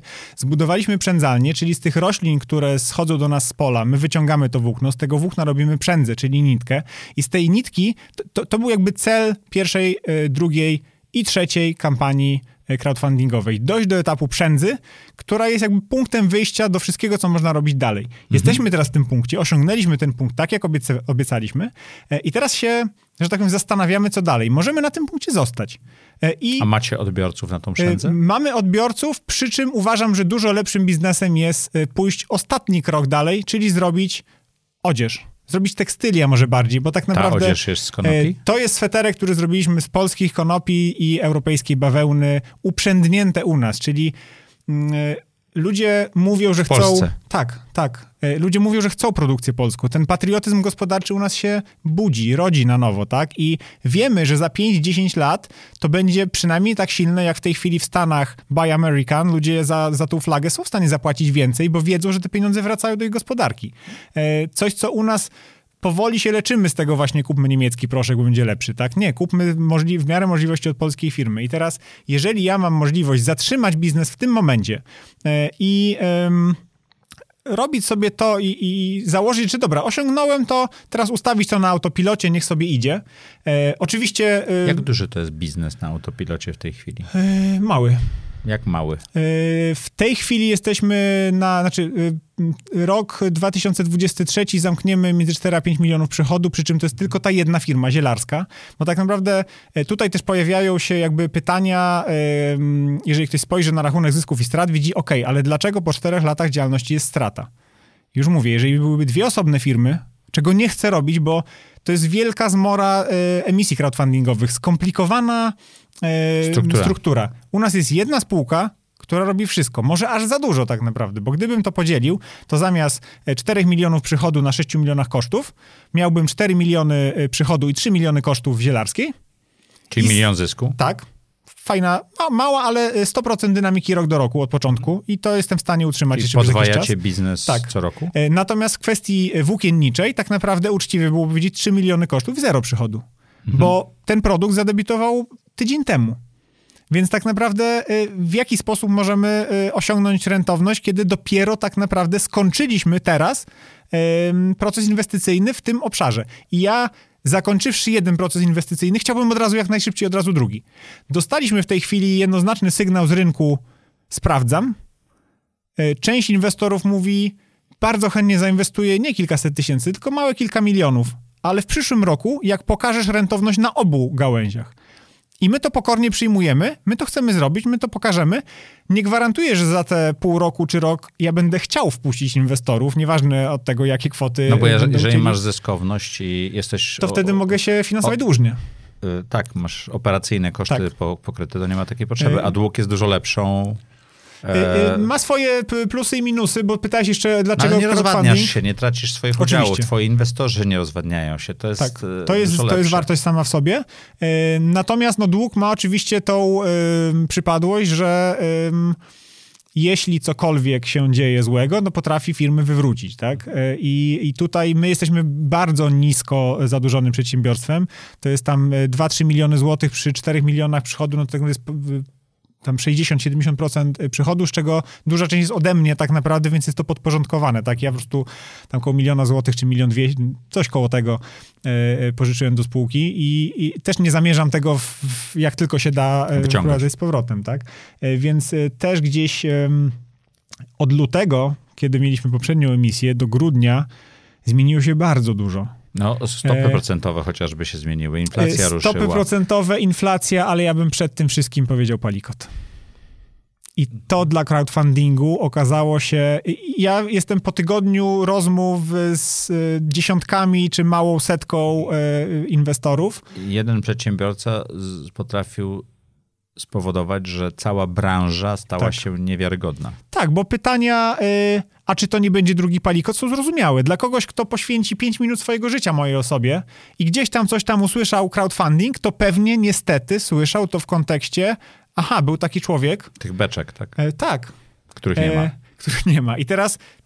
Czy to nie będzie drugo, drugi raz to samo? No, ja mam poniżej poziomu przychodów zadłużenie, a tam mówimy, już w tej chwili jest ujawnione trzysta czterysta milionów i nie wiadomo, kiedy się skończy to ujawnianie, tak? Więc jakby tak bardzo diametralnie inna sytuacja, jak tylko może być. No niemniej jednak takie jedno, czy jedno, to cały szereg złych zachowań jednego przedsiębiorcy potrafi tak zepsuć rynek dla wszystkich. I zazwyczaj jest tak, że za działanie nieuczciwego obrywa uczciwy, nie? Tak samo w relacjach z urzędnikami. No, mi kiedyś y, y, urzędnik państwowy z Sanepidu powiedział, panie Macieju, no, trzeba było te produkty sprzedawać jako produkty kolekcjonerskie spod lady, to ja bym się nie czepiał, bo bym udawał, że tego nie widzę. A pan głupi przyszedł, już bez głupi, y, zarejestrował to oficjalnie jako suplementy diety, no i ja teraz muszę coś zrobić. Czyli muszę reagować, tak? Tak, tak. Więc... Pierwsze trzy emisje zebrały się w kilkadziesiąt minut, tak? Tak, to był rekord za rekordem. W pierwszej emisji to było czterdzieści minut, z czego duża część to było tak naprawdę naprawianie serwerów. Druga emisja to był absolutny rekord chyba w skali Europy, czyli siedem minut, które, no ja jak próbowałem przeklikać, to ciężko to w siedem minut tam z tym profilem zaufanym i wszystkim przeklikać. I lutowa, pierwsza już po wybuchu wojny i po bardzo ciężkim okresie dla crowdfundingu, bo ta, ta druga była w szczytowym momencie tak naprawdę. No i tak tutaj w trzy godziny też cały ten milion euro został pozyskany. I te pieniądze, bo częstą rzeczą w tych emisjach crowdfundingowych są prezenty.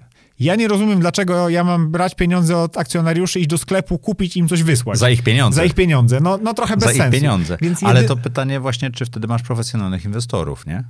Jeżeli dajesz prezenty. To zależy też od definicji profesjonalnego inwestora, bo jakby dla mnie te prezenty są wyrazem wdzięczności, a nie pójściem na zakupy, tak? Więc w naszym wypadku za każdym razem były to rzeczy związane z firmą, przede wszystkim wycieczki do nas. Mhm. Bo, bo dużo ludzi pyta o możliwość przyjechania na pole, jakieś sanatorium, jakieś namioty sobie rozbić. Mówię, no nie, bo byśmy, no to nie jest biznes nasz, tak? Natomiast dla akcjonariuszy tak. Do mocne kilkaset osób, nie wiem, trzysta pięćset osób z tego grona akcjonariuszy, których mam dwa i pół tysiąca, było u nas, widziała. E, przyjeżdżali po pierwszej emisji, po drugiej emisji, inwestowali w kolejne.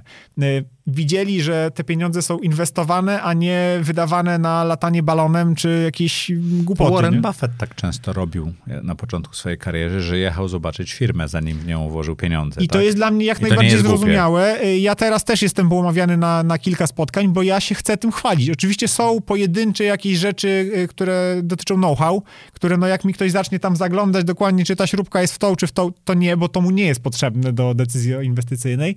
Natomiast ja bym chciał, i to jeszcze szczególnie namawiam, żeby przyjeżdżali w godzinach pracy, żeby zobaczyć, że to funkcjonuje. Czyli ja, nie, nie jak z Kanadyjczykami, że chwilowo nie, tak, że chwilowo akurat nie działa. Teraz tu cię nie możemy wpuścić, no, dobra, to może wynajęliście jakiś magazyn i więc tak, jakby, jakby Tego, tego brakuje, też tej transparentności, tej uczciwości. Ja podobno dobrze komunikuję się na grupie facebookowej naszej, to znaczy mamy tą społeczność, gdzie tam około dwa tysiące z tych osób Czyli jest na tej grupie. Czyli dbasz o akcjonariuszy. Tak, bo jako mniejszościowy akcjonariusz wcześniej byłem zawsze, czułem się, no nie wiem jak tu bez jakiegoś przekleństwa. Olewany. Ale tak. Yy, mam, mam przed oczami jedną z spółek z S W I G-u, siedzę na, na walnym zgromadzeniu, tak naprzeciwko. Siedzi prezes, w telefonie coś tam dubi, widać, że kompletnie go w ogóle nie ma i za nim jest taki plakat, mission statement, tam jakieś wielkie słowa i dokładnie nad jego czaszką taki napis, jeśli siedzisz na spotkaniu, to nie używaj telefonu, bo jest to wyraz, no po prostu tylko zdjęcie zrobić, tak? I to był najlepszy komentarz do relacji inwestorskich. To były relacje inwestorskie, dać pieniądze i do widzenia. Ja chcę, żeby te osoby czuły się częścią tego. To są, czy to są profesjonalni inwestorzy? Duża część osób to są profesjonaliści w jakiejś tam branży, ale niekoniecznie profesjonalni inwestorzy. Ale przepraszam, mówiąc profesjonalni inwestorzy, miałem na myśli, że nie dają pieniędzy dla prezentu, tylko dają pieniądze, Oczywiście. żeby być udziałowcem Tutaj, w spółce. Klasyczne Pareto zadziałało, to znaczy osiemdziesiąt procent pieniędzy jest od dwadzieścia procent osób mhm. i mogę sobie wyobrazić, że czterysta sześćset złotych ktoś przelewa na zasadzie fajne rzeczy robicie, Wsparcia. macie, róbcie. Jak kiedyś na tym zarobię, fajnie. Ale znakomita większość środków. No, ale to jest nawet jednak... jak zarobisz trzy razy pieniądze z sześćset złotych, to nie są pieniądze, Oczywiście. które zmienią twoje życie. Oczywiście, tak? Chociaż z drugiej strony patrząc po nielicznych, naprawdę na dwa tysiące pięćset osób, bardzo nielicznych przypada, przypadkach niezadowolonych osób, to czym mniej, tym głośniej, nie? Jak robiliśmy redukcję przy tej pierwszej emisji i to było bodajże dwadzieścia dziewięć przecinek siedem procent, czyli zainwestowałeś tysiąc złotych, to obejmujesz akcji za siedemset trzy złote, dostajesz dwieście dziewięćdziesiąt siedem złotych reszty. Ktoś sobie źle zaokrąglił i uznał, że go oszukaliśmy na jeden złoty. Miesiąc po prostu y, obrzucania się, znaczy nas, błotem, że go na tą złotówkę oszukaliśmy i co to w ogóle za model biznesowy, że to, to jest cały nasz model biznesowy, żeby go z tej złotówki wyciulać. Więc... Y, No, nie zawsze jest tak, że ten mniejszy jest gdzieś tam właśnie, że, że dał, żeby wesprzeć, nie? Dla ciebie ten tysiąc złotych może być kwotą, którą w restauracji wydasz, a dla kogoś to może być duża część oszczędności. Duża część oszczędności. Uważam, że ktoś, dla kogo tysiąc złotych jest dużą częścią oszczędności, nie powinien inwestować w spółki, zwłaszcza z długim terminem, długim horyzontem inwestycyjnym, bo ja od pierwszej emisji zawsze mówiłem, nie chcę ludzi, którzy chcą to za trzy miesiące sprzedać. Za jaki czas... twoja spółka będzie spółką dochodową, dywidendową? Yy, znaczy ja wiem, że to nie jest plan i tylko... To jest plan, ale to jest akurat a propos znowuż yy, projektowania audycji, życia i biznesu. Yy, ja jako inwestor zawsze szanowałem spółki dywidendowe, chciałbym być spółką dywidendową, chciałbym tylko i w ten, wyłącznie w ten sposób korzystać z tego, że jestem udziałowcem. No bo w tej chwili można powiedzieć, mam dużo pieniędzy w akcjach kombinatu, ale tak naprawdę no to jest jakby yy, na papierze, tak? A z drugiej strony takie spółki jak Apple nie, nie wypłacają dywidend, tylko skupują własne akcje, tak? Yy, no to też jest jakieś rozwiązanie, tylko teraz tak, ja za dziesięć lat chciałbym yy, regularnie duże pieniądze z kombinatu otrzymywać. Ty jako udziałowiec. Ja jako akcjonariusz, tak, bo ja oczywiście muszę występować w roli akcjonariusza, y, zarządu, y, rzecznika prasowego i każda z tych osób troszeczkę jakby ma inne y, y, Jeszcze kredytodawcy i tak, tak dalej. Tak. Y, natomiast w tej chwili, w najbliższych trzech latach y, polityka dywidendowa oznaczałaby, że ja wychodzę do inwestorów, mówię, potrzebne są pieniądze na inwestycje i jak tylko się pojawi zysk, to będziemy go wypłacać, czytaj, ja jestem największym udziałowcem, czyli twoje pieniądze trafiają do spółki, a ze spółki wytrafiają do mojej kieszeni. To nie jest fair. Mhm. To nie jest, to nie jest też dobry biznes tak naprawdę, tak? Więc... On um, musi być stabilny, prawda? Tak, no na Zanim etapie biznes rosnący to, nie, to jest biznes, w którym reinwestujesz wszystkie możliwe pieniądze, na, według mnie. Oczywiście mam świadomość, że są tacy ludzie, którzy... I może gdybym nie sprzedał poprzedniej firmy, to sam bym był taką osobą, który prowadzą biznes dwadzieścia trzydzieści lat, to są ci, do których mówiłeś o, odnośnie konferencji Życie po Exicie, którzy nic z tego nie mają. Mają dużą firmę, coraz większą firmę, ale tak naprawdę dalej sami dla siebie, no tyle co pensje sobie mogą wypłacić, nie? Yy, więc yy, ja nie ukrywam, że yy, przy całej tej misyjności mojej działalności ja chcę na tym zarabiać. Ja chcę na tym dobrze zarabiać. Owszem, biznes. Mam dużo pieniędzy, ale ja lubię te pieniądze. Ja robię sensowne rzeczy z tymi pieniędzmi. Dają poczucie mi bezpieczeństwa. Wiem, że y, jest jeszcze, ja mam trzydzieści osiem lat, ja jeszcze mogę dużo różnych innych pomysłów biznesowych mieć, które chciałbym w ramach kombinatu realizować, ale jeżeli byłoby tak, że te pomysły dotyczą czegoś troszeczkę innego, no to, to też bez sensu y, wmuszać to w jedną i tą samą spółkę. Więc... Y, Ja od początku też mówiłem y, potencjalnym inwestorom, obecnym akcjonariuszom, że to jest y, wehikuł do zarabiania pieniędzy. Tylko nie w, w tym kwartale okresie. I następnym, dokładnie. Ty, ty, I... ja, ja zawsze tłumaczę, nawet mam kurs o inwestowaniu w firmy i tak dalej, który bardzo rzadko sprzedajemy, ale sprzedajemy do osób, które właśnie myślą, o, to zarobię szybko pieniądze. Nie. To się wkłada pieniądze, się czeka cztery, pięć, dziesięć lat i jak wyjdzie, to naprawdę wychodzi cudownie, tak? Tak, i to jest coś, czego duża część y, takich nieprofesjonalnych inwestorów, a często i profesjonalnych, nie rozumie. Nie rozumie, bo mają takie podejście y, kwartał do kwartału. Y, czytaj, ja szczerze mówiąc nie inwestuję, znaczy ogólnie nie inwestuję w spółki nie swoje. Natomiast y, nie wyobrażam sobie zainwestować w spółkę, której zarząd ma jakiś śladowy udział y, w własności, albo go nie ma wcale. Czyli znakomita większość dużych spółek. Poza, powiedzmy, i ma rozjechane cele z pozostałymi tak, akcjonariuszami. Tak, tak, kompletnie, zupełnie. A też jest ciekawa rzecz, ty mówiłeś o wypłacie dywidendy. Ja uważam, że spółki powinny wypłacać dywidendy, czy robić skup akcji, bo to jest podatkowa, jest po prostu mhm. różnica, szczególnie na rynku amerykańskim, dopiero w momencie, kiedy zwrot, mhm. który mogą osiągnąć z inwestycji wewnątrz spółki, jest mniejszy niż ten, który można by zrobić na rynku. Czyli jeżeli twoja spółka będzie miała trzydzieści do czterdziestu procent zwrot. Jeżeli mówisz, że podwajacie sprzedaż co roku w zielarstwie, no to bezsensem byłoby Oczywiście. te pieniądze ruszać gdzie indziej, skoro za rok będzie dwa razy większa firma w tym, w tym obszarze, prawda? Tak, no jeżeli wyhamuje to tempo wzrostu, bo wiadomo, że to w którymś momencie się wydarzy, no, no, tak? Nie, nie wyhamowuje, to jest taka krzywa, która się przegina po prostu w pewnym I, momencie. I w którymś momencie rzeczywiście można zacząć myśleć o tym, żeby um, czy skup akcji prowadzić, czy tak jak mówisz, to mogą być względy, bo to w Stanach jest bardziej popularny mechanizm. To, bo to zależy, to, to, jest, to jest podatkowo. To się, mm-hmm. W momencie, jak wypłacasz dywidendę, musisz zapłacić podatek. Tak. Jak y, firma skupuje akcje, to tw- wartość akcji idzie do góry, ale ty nie masz żadnego podatkowego, yy, chyba że je sprzedaż, żadnej podatkowej sytuacji, która ma sens, a w Stanach raz na mniej więcej dekadę, dwanaście lat, któryś z rządów, o, rządów opuszcza podatek, który my nazywamy podatkiem belki, wtedy wszyscy sprzedają swoje udziały, bo jest taniej, mniej się podatku zapłaci i tak dalej. To jest, ja, to jest taka, taka gra. W tak? ostatnim czasie ten, ten kraj zacząłem bliżej poznawać też z racji na, na relacje, które na LinkedInie sobie wyrobiłem. Tym LinkedInem przez długi czas gardziłem, miejsce dla krawaciarzy, jak tam zacząłem się udzielać, to się okazuje, że jest masa wspaniałych ludzi i no nie ma lepszego narzędzia do networkingu międzynarodowego. Na, na wiosnę miałem okazję tam pozwiedzać ten, te flyover states, mhm. Midwest, Kansas, Arkansas i tak dalej. No i mocno... mocno inny ten, ten sposób myślenia tam o, o biznesie, o... Bardziej długofalowy też, nie? No, różnie. Różnie. Różnie. Tak, to znaczy y, skala przede wszystkim, mhm. robić coś przepotężnego, gigantycznego. No masz rynek trzysta, ponad trzysta milionów ludzi od razu. Y, tak, ale to co, to, co mnie y, jakby, to było zderzenie ze ścianą, że y, ojczyzna kapitalizmu, tak przynajmniej teoretyczna, jest po prostu jedną wielką gospodarką centralnie planowaną.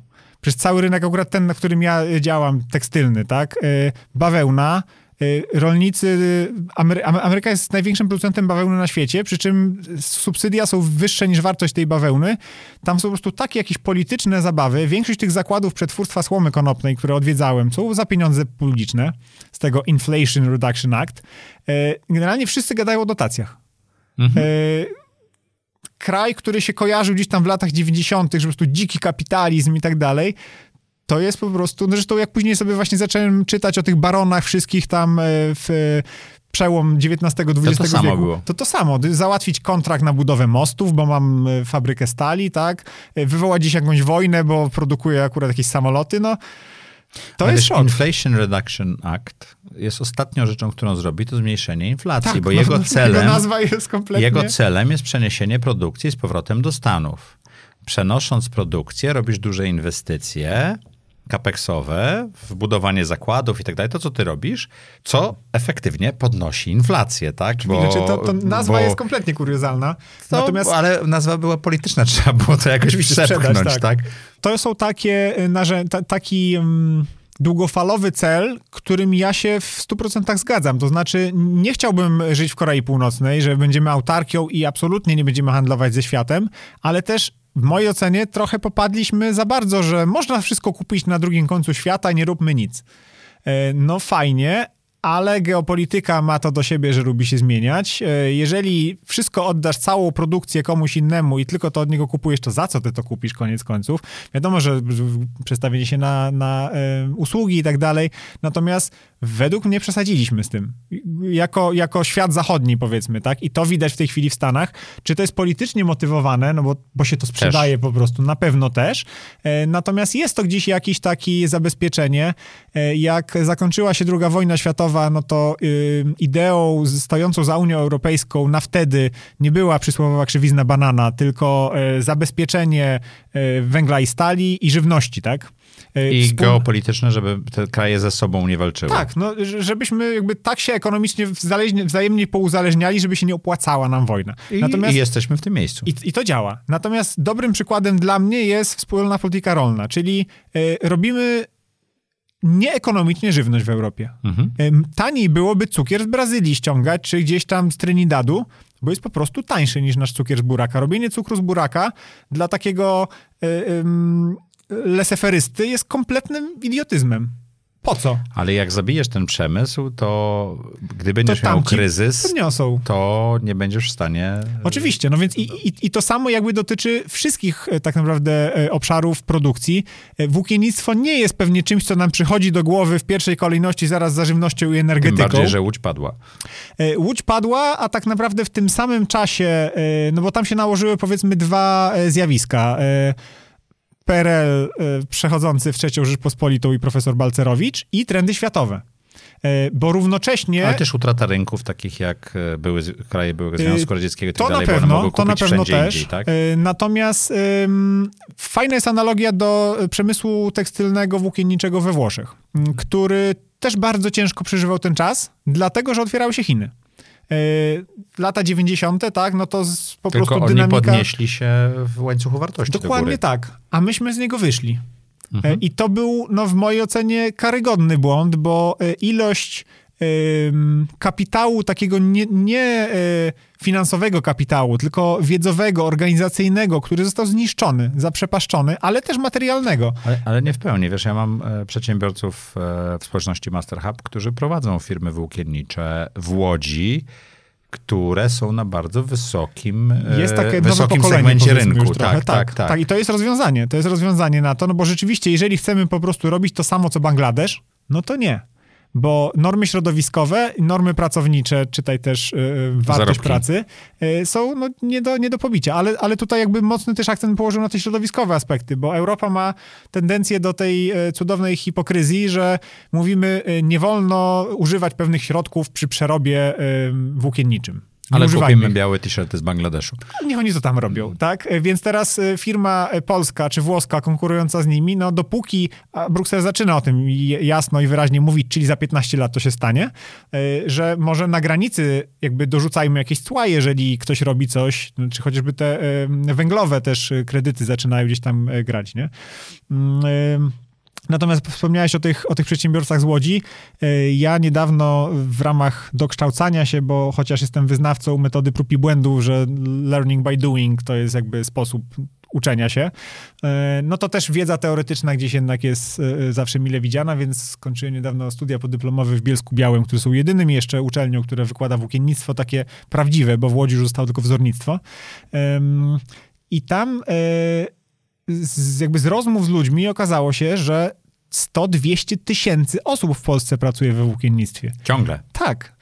Było tak naprawdę duże setki tysięcy, a są małe setki tysięcy, ale to dalej funkcjonuje. Część z tych firm, duża część to są firmy handlowe, które gdzieś przerzucają import-eksport, tak? Część to są malutkie firmy, które często są gdzieś tam dziedziczone. My tu jesteśmy trochę takim zupełnie z zewnątrz kimś, tak? Bo... Ale Elbląg nie jest kolebką polskiego włókiennictwa, z całym szacunkiem. Łódź i Bielsko-Biała, no to są jedyne ośrodki tekstylne, aczkolwiek konopnym jak najbardziej. Tak? To też była jedna z przyczyn, dla których się tam znaleźliśmy, bo ja założyłem firmę w Elblągu, będąc dwa razy w życiu w tym mieście. Wcześniej byłem gdańszczaninem z urodzenia, a później obywatelem świata, że tak powiem.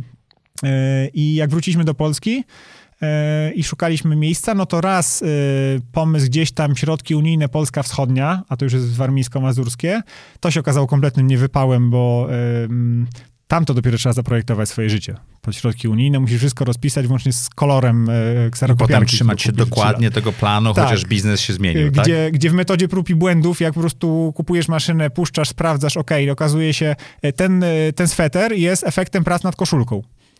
Robiliśmy koszulkę, wyszedł fajny sweter. No to teraz, czy ja mam ślepo po prostu iść dalej, nie, bo mam napisane na kartce, że robię koszulkę? Nie, no może mogę to zmienić, nie? Ja poproszę taki sweter. Bardzo oczywiście jest już, że tak powiem, w drodze.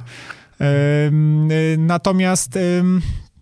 Druga rzecz to była ta historia w Elblągu, bo w latach pięćdziesiątych, sześćdziesiątych dwa procent gruntów rolnych w Elblągu to były konopie. I jak ja ten, ten trzeci raz do Elbląga przyjechałem, do, do wójta, przyjść jednego i drugiego, bo w dwóch lokalizacjach mieliśmy firmy, um, powiedzieć, że będę chciał tu prowadzić firmę taką konopną, no tak ostrzec, tak, na, na miękko, żeby, żeby mi ktoś później problemów nie robił. A dla nich to było robić. Oczywiste, tak? E, I było jakby, no a, a w czym jest problem? W ogóle, no przecież wiadomo. To zawsze rosły konopie. Zawsze rosły, nie? No bo jakieś takie skojarzenia, może z marihuaną. A, no faktycznie, nie, nie, nie ma problemu, nie? A, a druga pani wójtowa mówi, no ja się za dzieciaka z siostrą bawiłam w, w, chowanego w konopiach. Więc takie wspomnienia, konopie rzucisz... Yy... nie chcę yy, nikogo urazić, pięćdziesięciopięciolatkowi w Warszawie, to on ma skojarzenie narkotyki. Yy, rzucisz pięćdziesięciopięciolatkowi w Elblągu, wakacje na wsi u babci. Czyli dobre skojarzenia, dobre wspomnienia i tak naprawdę dużo więcej seniorów ma... Seniorów, pięćdziesiąt pięć to nie senior, ale... Jestem kaszubem z Warszawy, więc mam jedno i drugie skojarzenie, okay. Nie wiem. Uważaj, uważaj, bo ja w przyszłym roku pięćdziesiąt pięć kończę, więc tutaj już pojechałeś. Dlatego, dlatego się tak ugryzłem w język. Natomiast jest takie... Nie puszczamy tego odcinka, gość obraża prowadzącego, koniec nagrania. Jest takie przekonanie gdzieś, że konopie to młodzi tak, a starsi nie. Tak naprawdę jest poparcie w absolutnie wszelkich grupach społecznych, demograficznych, dochodowych. Myśmy robili niedawno z Ariadną badanie opinii publicznej na temat stosowania produktów konopnych. Okazuje się, że to jest około półtora miliona osób w Polsce, które regularnie używa tych produktów i paradoksalnie najmniejszy tych odsetek... Zielarskich. Tak, tak. Tych C B D w skrócie, tak? Najmniejszym odsetkiem paradoksalnie byli młodzi mężczyźni z wielkich miast. Czyli to, co sondażownia się spodziewała, że najbardziej, tak stereotypowo myśląc, tak? No nie, oni sobie, że tak powiem, kupią... T H C. To, co, tak, to, co gdzieś tam sobie chcą. Natomiast to jest takie... W Polsce zwłaszcza w ogóle jest tradycja ziołolecznictwa. Jest takie przekonanie, że zioła to jest coś pomiędzy jesteś zdrowy, nic nie potrzebujesz, a jesteś chory, potrzebujesz lekarza. W pierwszej kolejności możesz próbować po prostu naturalnych metod... Yy, I stąd ja też uważam, że ta kategoria suplementu diety jest idealna, bo suplement diety to jest coś, co uzupełnia twoją dietę. Mhm. Ona ma bardzo zły P R w Polsce, bo się kojarzy z typem, który miesza w betoniarce jakieś rzeczy z Chin i wrzuca w najlepszym razie niedziałające tabletki, a w najgorszym trujące, bo niestety rynek rzeczywiście... Znaczy to jest... urok rynku praktycznie nieregulowanego. Suplementy diety się rządzą bardzo ograniczonym zakresem praw i tak naprawdę jest wolna amerykanka. I teraz możesz to robić zupełnie legalnie, oficjalnie, robić dobry produkt po prostu, ale trochę tak samo jak z palikotem i crowdfundingiem. Ale obok nie wydawać masz... milionów na reklamę, która wyskakuje ci z każdego telewizora i radia.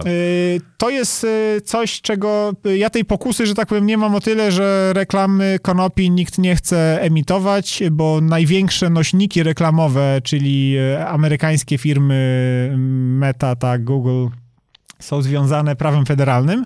I teraz paradoks, w Stanach Zjednoczonych większość dorosłych Amerykanów może legalnie kupić sobie marihuanę, ketaminę, psylocybinę, ale na poziomie federalnym jest to wszystko nie, niedozwolone, więc jak ja chcę reklamować skarpetkę, ale z konopi, to mi nie wolno.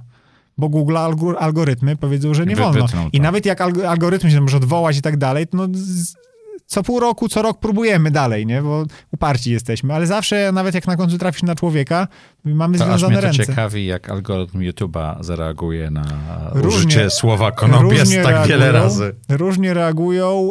Zdarza się, że to są konopie przez zera na przykład pisane, już algorytmy tego nie łapią. No takie idiotyczne sztuczki. Ale on też słucha, także nie ma problemu. Ale słuchaj, o czymś innym chciałem pogadać niż algorytmy, bo to, to nie jest nasz biznes.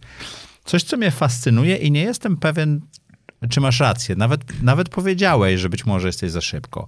Bo powiedziałeś, że masz efektywnie dwa biznesy w tej chwili, mm. czyli włókienniczy i zielarski, produktowo. Ale z punktu widzenia e, przetworzenia, to masz tych biznesów więcej. Bo masz, jesteś rolnikiem, prowadzisz skup rolny, prowadzisz przetwórstwo, prowadzisz dwa rodzaje handlu, bo bezpośrednio B dwa C macie swój własny e-commerce i B dwa B do sieci handlowych. To jest cholernie skomplikowany biznes tak. I jeszcze w dwóch różnych... Czyli tak naprawdę mogłoby to być dwanaście różnych firm. W dwóch różnych przedsiębior- produktach, mhm. z czego jeden żre, no bo ma dwadzieścia procent, dwadzieścia pięć procent zyskowność, czyli pewną jeszcze większą marżowość i to jest nieźle, a drugi zrobiliście t-shirta, który wygląda jak sweterek. No. Czy to jest właściwa droga? Czy nie można by tego biznesu prowadzić prościej? Ja wierzę w takie magiczne słowo, jeżeli chodzi o biznes, czyli fokus. Ty masz fokus. Ten fokus szeroki. No nie, ten fokus to są konopie. Tak. I to działa, ale bardzo rozszerzyłeś sposób prowadzenia biznesu na dobre i na złe. Czemu tak, a nie inaczej? Nie, czemu to nie? Czemu to ja rozumiem? Bo to tak urosło, to jest twoja pasja i, tak, i, i to tak wyszło. Jeżeli będę z tobą rozmawiał za dziesięć lat i powiedzmy kupię tą jedną czy, czy, czy, czy dziesięć akcji, yy, to co twoim zdaniem z perspektywy za dziesięć lat będzie tym głównym faktorem sukcesu tego biznesu? To, co teraz mówisz, że jest tym, tą trudnością. To, że jest ciężko zachować pełen łańcuch wartości, że, jest, że, że trzeba prowadzić kilka różnych, jakby zostawiając nawet to, że to są dwie różne branże, trzymając się tylko włókiennictwa, to rzeczywiście jest ileś, sama przędzalnia mogła być biznesem. Czyli kupować po prostu gotowe włókno i sprzedawać gotową przędzę. Sama, sam zakład produkcji odzieży, to jest osobna firma, tak? Czyli kupujesz przędzę, robisz odzież. Sama sprzedaż odzieży, no to już jakby większość firm odzieżowych, które znamy, to nie produkuje tej odzieży, tylko ją kupuje, tak? Więc to jest ileś tych firm i to jest trudne. To jest bardziej czasochłonne, kapitałochłonne, wiedzochłonne, energochłonne w rozumieniu życiowej tej energii, którą trzeba w to włożyć. Natomiast to to będzie za dziesięć lat tym czynnikiem, który zadecyduje o naszym sukcesie, o naszej marżowości. Bo... Czyli robicie Teslę. No w tym podejściu pionowej Od... integracji tak. Tak, mhm. I to jakby przypadek, tak, to nie jest to, że, że ja się napatrzyłem na pana Maska i o, też tak ja chcę. Ja skończyłem książkę z nim. Do... Nie, nie chcemy nim być. Nie jest to chyba najsympatyczniejszy człowiek świata, natomiast no, bardziej tutaj bym do Forda się, to jeszcze bardziej ambitne porównanie, nie? I jeszcze mniej sympatyczny człowiek jeszcze mniej świata. Sympatyczny człowiek, tak. Tam komentarze o kobietach czy o, o Żydach, no takie dosyć bezpośrednie, tak? Natomiast sama idea pionowej integracji i tego pełnego łańcucha dostaw u siebie, nawet nie, nie dostaw, tylko pełnego łańcucha wartości, pełnego łańcucha produkcji. To, że gdzieś yy, zablokuje się kanał Suezki znowuż i coś nie dopłynie do portu, to mi nie wywali yy, terminów. Yy, Ale to, to są... że nie potrafisz sprzedawać odzieży, a ja byłem inwestorem w spółce odzieżowej, która miała kilka super yy, linii typu kardiobani, sugar free, sukienki i ciuchy na siłownię, to jest cholernie trudny biznes, biznes odzieżowy. Już mówię od samego szycia, promowania i sprzedaży, tak? I, i to, czyli tak naprawdę od tego momentu, którego jeszcze nie, nie dotarliście, nie dotarliśmy, znaczy, już, zaczynamy już, już masz chwili. Na sobie. To, z czym się będziemy mierzyć w dwa tysiące dwudziestym czwartym roku, to znaczy w zależności od stopnia powodzenia trwającej emisji, która ja nie mam, tak jak powiedziałeś o trudnych pytaniach, nic przeciwko nazywaniu rzeczy po imieniu. Ta emisja w porównaniu do poprzednich nie jest sukcesem. Ona jest nie jest sukcesem rodzaju... na moment, kiedy nagrywamy to. E, e, tak, a, ale jakby... siedem minut się nie zebrało, max. E, dokładnie, więc e, widzimy e, sygnał od rynku, który mówi e, może nie dwanaście firm, może dziesięć firm w jednej mniej. E, czyli e, ja, ja mam z tym całkowity komfort, to znaczy... E, ale myślisz, że to jest sygnał do twojego modelu biznesowego, czy to jest sygnał do, również do m, sytuacji klimatyczno-pogodowej, tak bym to nazwał? Bo rozmawialiśmy o tym, co zbiórki palikota zrobiły i to, co się stało z tym pieniędzmi. To jest największy czynnik według mnie. Rozmawialiśmy o tym, że stopy procentowe są wyższe i po prostu jest więcej miejsc, gdzie można zainwestować pieniądze, chociażby obligacje, o których nie mogłeś kupić. I mniej jednak środków też, bo ludziom wzrosły kredyty, e, tak? Raty. Mamy kroczący kryzys, który trwa już ponad rok, bo zaczął się w branży I T, teraz jest w branży produkcyjnej i pewno w przyszłym roku jeszcze trochę będzie. Jest I jeszcze dużo zmiany rzeczy. Regulacyjne, o których nie mówiliśmy, bo to jest pierwsza emisja w, na nowych zasadach. Te gdzie, nowe gdzie zasady... potrzeba licencji K N F u i tylko Emiteo zdobyło tą licencję. Tak, i pory. Tutaj jakby od strony Emiteo wszystko jest tip-top, natomiast regulacje K N F u narzucają na tego drobnego inwestora większą trudność w podjęciu tej inwestycji. A, bo trzeba dużo więcej rzeczy wypełnić. E, tak, są te wszystkie tabelki różne, y, które od kryzysu dwa tysiące siódmego dwa tysiące ósmego y, wszystkim, którzy lokatę zakładają, zadają jakieś pytanie i sami w banku wypełniają te, te ankiety za tych ludzi w praktyce, nie? E, no i w tej chwili K N F zrobił to samo na prośbę y, Europy z inwestorem crowdfundingowym. Musi wypełnić ankietę, którą ja wypełniając zgodnie z prawdą, określił mi limit inwestycji na dwadzieścia tysięcy złotych. Trwająca emisja, niezależnie od tego, jak się zakończy, ja oczywiście liczę na to, że przy końcówce, bo mieliśmy też taki, takie lekkie FOMO w tych wcześniejszych emisjach, tak? Czyli jeżeli widzisz, że licznik bije tak, że zaraz się kończy, no to wiem, że część ludzi podejmowało decyzje bez głębszego przemyślenia, tak? Widzieliśmy wiele powtórzonych inwestycji. Czyli... Ale to, to akurat chyba jest dobre, bo rynek dojrzewa. Znaczy tak. Nie jest dobre dla ciebie jako osoby, która szuka finansowania, ale z punktu widzenia rynku crowdfunding, crowdfundingowego to to jest dobre, bo rynek dojrzewa, jest mniej przypadkowych osób. Tak i tutaj jakby dla, dlaczego o tym mówię, bo jestem, mam też wiele sygnałów od takich osób, które powiedziały, dobra, w te, o tej dziewiątej rano już wszystko miałem naszykowane, ale jeżeli widzę, że mogę sobie spokojnie do tego wrócić trochę później, przeczytać to wszystko dokładnie, zastanowić się, dokładnie. Policzyć pieniądze, to wiedzą, że mają czas do dwudziestego dziewiątego grudnia, bo emisja trwa do dwudziestego dziewiątego grudnia. Nie zamierzamy robić czegoś, co jest karygodne i K N F mocno na to krzyczy i słusznie, że już, już koniec, już koniec i potem przedłużać. No, jeśli jest koniec, to jest koniec, nie można dwa razy końca wieścić, tak? Więc dwudziestego dziewiątego grudnia, niezależnie od postępu, że tak powiem, licznika emisji, ona będzie zamknięta. Liczymy oczywiście na to, że tych środków jak najwięcej jednak zostanie zainwestowane, bo ja uważam, że to jest bardzo dobra możliwość inwestycyjna. Jesteśmy w rewelacyjnym momencie tak naprawdę spółki, bo dowieźliśmy to, o czym od czterech lat mówiliśmy, czyli ta zielarska część sobie działa, a ta włókiennicza teraz zacznie działać. Więc dwudziesty czwarty rok jest pierwszym rokiem, może zająć którym... trochę dłużej. To jest trudniejszy produkt. Dłużej tak, natomiast to już w tej chwili jakby będą... Ten kranik się odkręca teraz. Jego mhm. nie było do tej pory, tak? Teraz się zacznie odkręcać. I owszem, wychodzenie chociażby na rynki zagraniczne, czego z zielarskim produktem praktycznie nie mogliśmy ze względów prawnych, ze względu na nadpodaż, to z tymi produktami tekstylnymi mamy rynek europejski, mamy rynek amerykański. Wiadomo, że to są... Kilka miesięcy to jest super szybko, żeby cokolwiek w ogóle gdzieś tam wprowadzić, ale no toczymy takie rozmowy i tutaj y, można skokowo zwiększyć y, skalę działalności, tak? Więc y, chcieliśmy i chcemy przeskalować pewne procesy, bo mamy zrobione pewne rzeczy w takiej y, skali, która dla mnie jest duża, ale jak rozmawiałem z dostawcami sprzętu, to się pytali, czy jestem uniwersytetem, y, bo, bo to jest skala, która jest takim... Y, Mała. Yy, za duża na małą, za mała na dużą.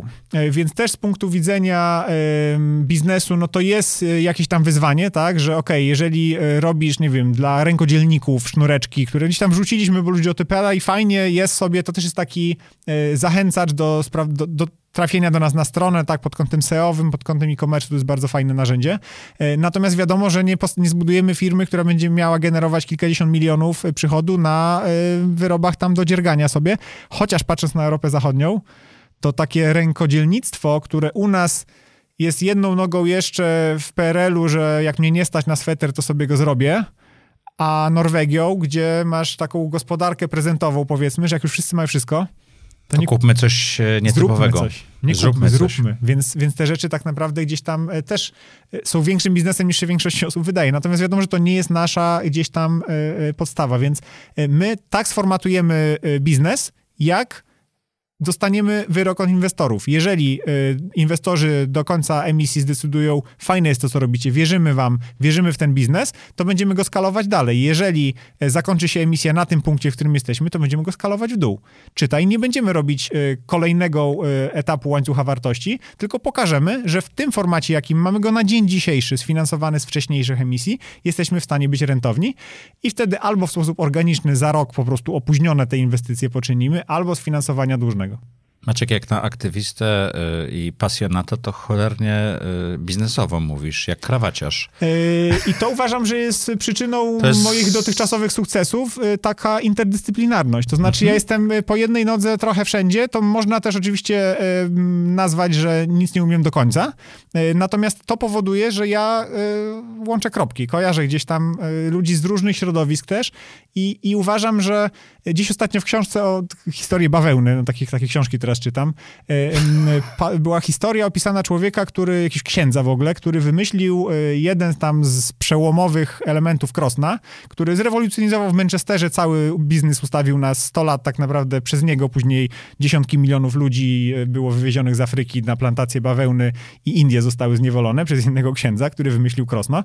Dłuższa historia, ale bardzo fajne zdanie tam podane, że w jego wypadku potwierdziła się teoria, że najlepszym innowatorem w danej branży jest ktoś, kto nie wie o niej nic. Spoza branży. Zupełnie spoza branży. Ma świeży umysł, na świeżo patrzy. Oczywiście wiadomo, że trzeba być chłonny tej wiedzy i ją przyjmować, natomiast nie jestem ograniczony takimi konwencjonalnym myśleniem, taka galbraithowska trochę teoria, tak, że jakby te...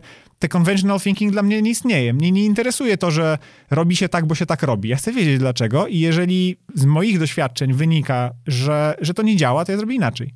Ale to co innego mnie zafascynowało, wiesz, bo ty masz wizję, co chcesz zrobić, ale absolutnie nie ma problemu, że zrobisz to troszeczkę inaczej, skalując w dół, do, docenia, bo... bo ym...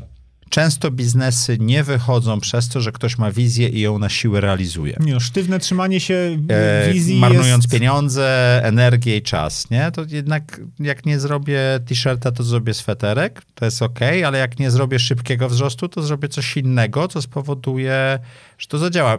Wracając do Elona Muska, akurat dwie rzeczy mi się super podobają. Starlink, czyli satelity, mhm. mają sfinansować kolonizację Marsa. No I to i... jest troszeczkę też tak zrobione, nie? Eee, czy to, co zrobili z Gigafactory i teraz budują roboty, one mają rozwiązać jakiś konkretny mm. problem. Amazon to zrobił inaczej, kupując Kiwę i próbując zbudować to i to działa. Myślę, że robotyzacja nastąpi. I ty mówisz, że zrobisz biznes, który będzie jaki będzie. To chyba tak trochę bym to tak, powiedział. Trochę tak. I jakby to, to, to, ja zdaję sobie to sprawę... To jest szeroki wachlarz tego, co możemy tak. zrobić, a z, to, na co nas będzie stać i to, jak rynek zareaguje i e, to, gdzie uda nam się sprzedać, spowoduje, że tam dojdziemy. I ja mam świadomość tego, że to jest przekaz, który dla części inwestorów, którzy mają tak bardzo wszystko zaszufladkowane w głowach, może być zniechęcający. No, I dla ja mnie jest zachęcający. Każdy jest inny, tak? Każdy ma inne priorytety, każdy ma inne potrzeby. Ja nie chcę mieć na pokładzie akcjonariusza, inwestora, który się będzie czuł niekomfortowo w mojej spółce, więc ja wolę, żeby wiedział, że tak jest. Bardzo ładnie to w słowo obrałeś, że będzie tak... Albo go nie mieć. Tak, ja, ja w... jakbyś tam na Emiteo spojrzał na ten opis, tam na dole są punkty nie inwestuj w kombinat konopny. I jakby osoby, których ja nie chcę, żeby inwestowały.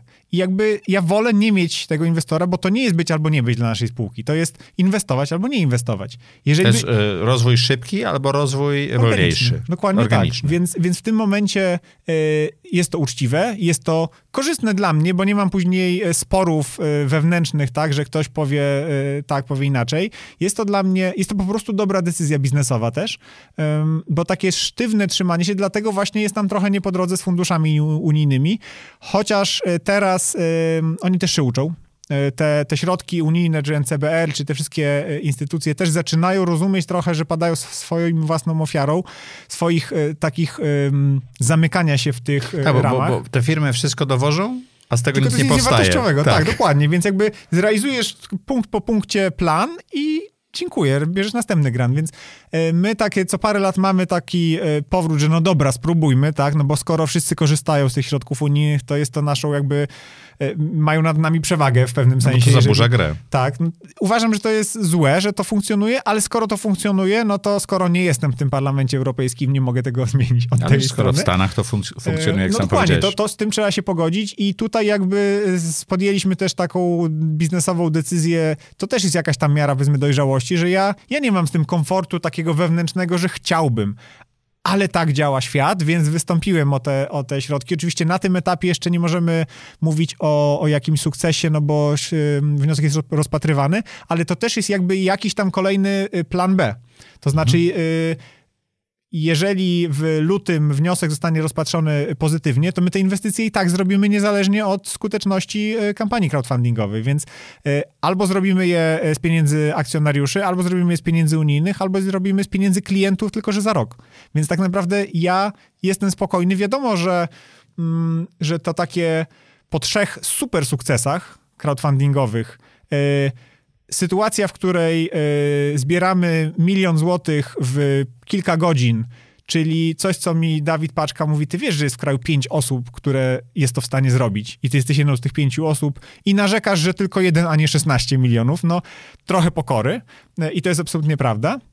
Natomiast my te plany zrealizujemy tak czy inaczej, więc wiadomo, że pierwszy taki odruch był, kurczę, szkoda, fajnie by było, jakby było lepiej i w dalszym ciągu trzymam kciuki, nie tylko kciuki, tylko jakby dupę w troki się bierze i się pracuje w tym kierunku.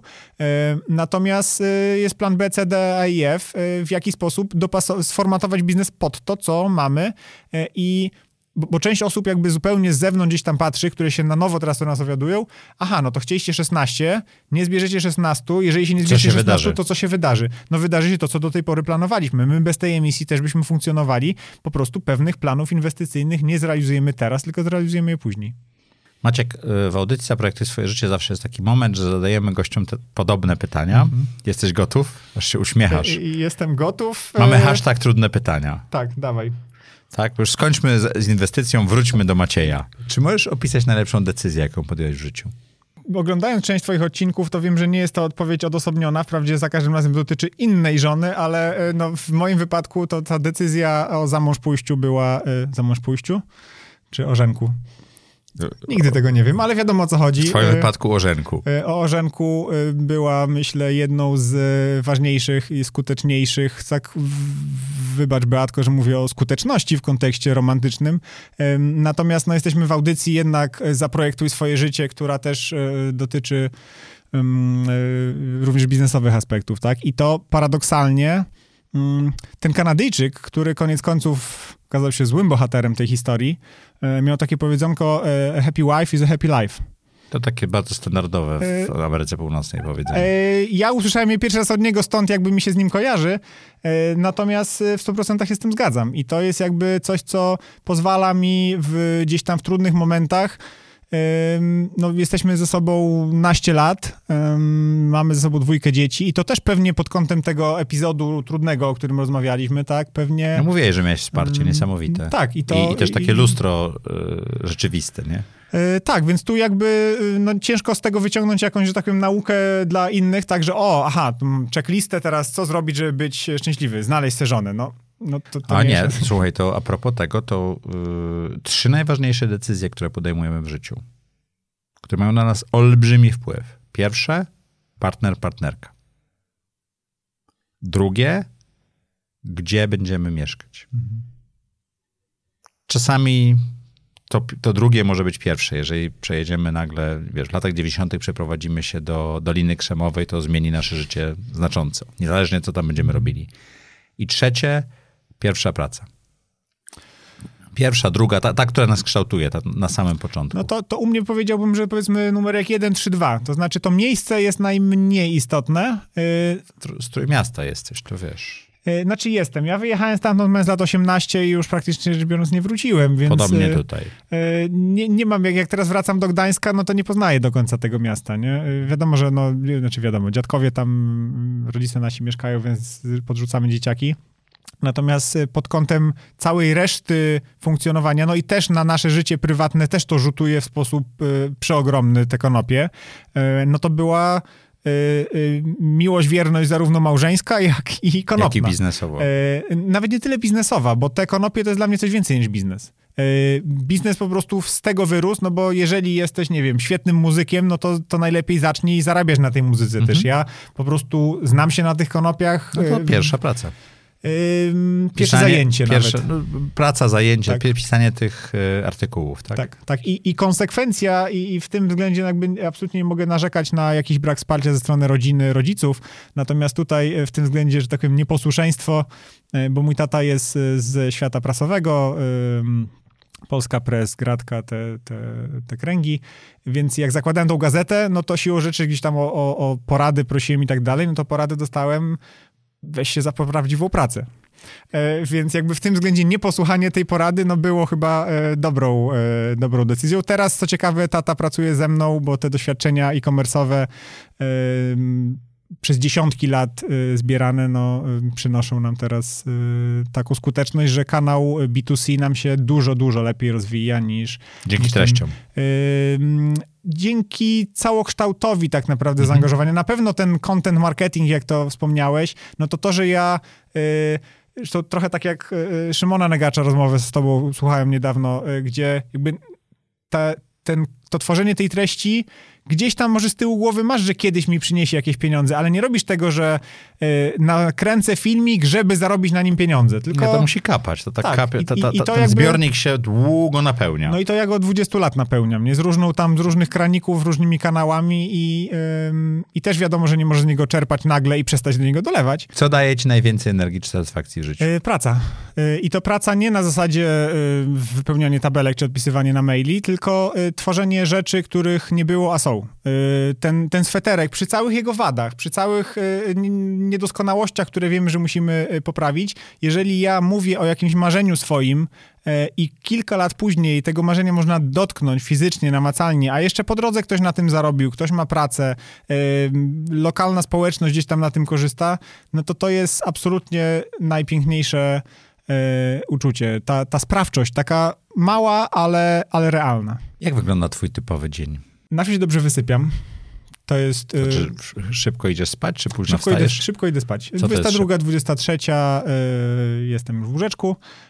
Szósta, siódma, w zależności od tego, latem bardziej szósta, zimą bardziej siódma, ósma. Mhm. Jakby wstawanie przed świtem to jest y, ciężka rzecz. Y, jadę do pracy bez ustalonego planu. Praktycznie, że, znaczy inaczej, jak są jakieś spotkania, to tak, ale te zasady staram się przynajmniej pół dnia mieć wolnego, bez żadnego zaplanowania i te czterdzieści moich misiów wypełnia mi ten dzień. E, Pełni. Wypełnia skutecznie. I jak tylko jest taka możliwość, to staram się iść na produkcję, zwłaszcza teraz ta zielarska już jakby na tyle działa, że e, nie chcę, jak już działa, to nie chcę przychodzić i ja mam potrzebę zmieniać coś. Więc jak działa, to nie rusza, idź sobie na włókiennictwo i tam jeszcze jest dużo rzeczy, które można pozmieniać. Ale, ale tam też największą frajdę odczuwam z pracy, więc no, mam taką może y, dziecinną trochę cechę, że chcę radości z pracy mieć i jeżeli mam do wyboru dziesięć czynności, y, to muszę zmiarkować ich istotność, ważność i to, czy one mnie nie zabolą za jakiś czas i to, które są fajne, tak, które mogę oddelegować. Mam już ten komfort, że firma jest jako tako samodzielna. Y, nie mógłbym jej teraz zniknąć z powierzchni ziemi na pewno, ale mogę zniknąć, no chociażby na dwa tygodnie wyjechać w interesach, tak, na inny kontynent i wrócić i zastać firmę w niegorszym stanie niż ją zostawiłem. Czy mógłbyś coś przestać teraz robić, co spowodowałoby twój rozwój albo e, poprawiło twoje samopoczucie? Na pewno jest sporo rzeczy wpisujących się w moje stanowisko, czyli prezes zarządu, których nie chciałbym robić, które wiem, że mogą robić ludzie lepiej, którzy mają lepsze kompetencje.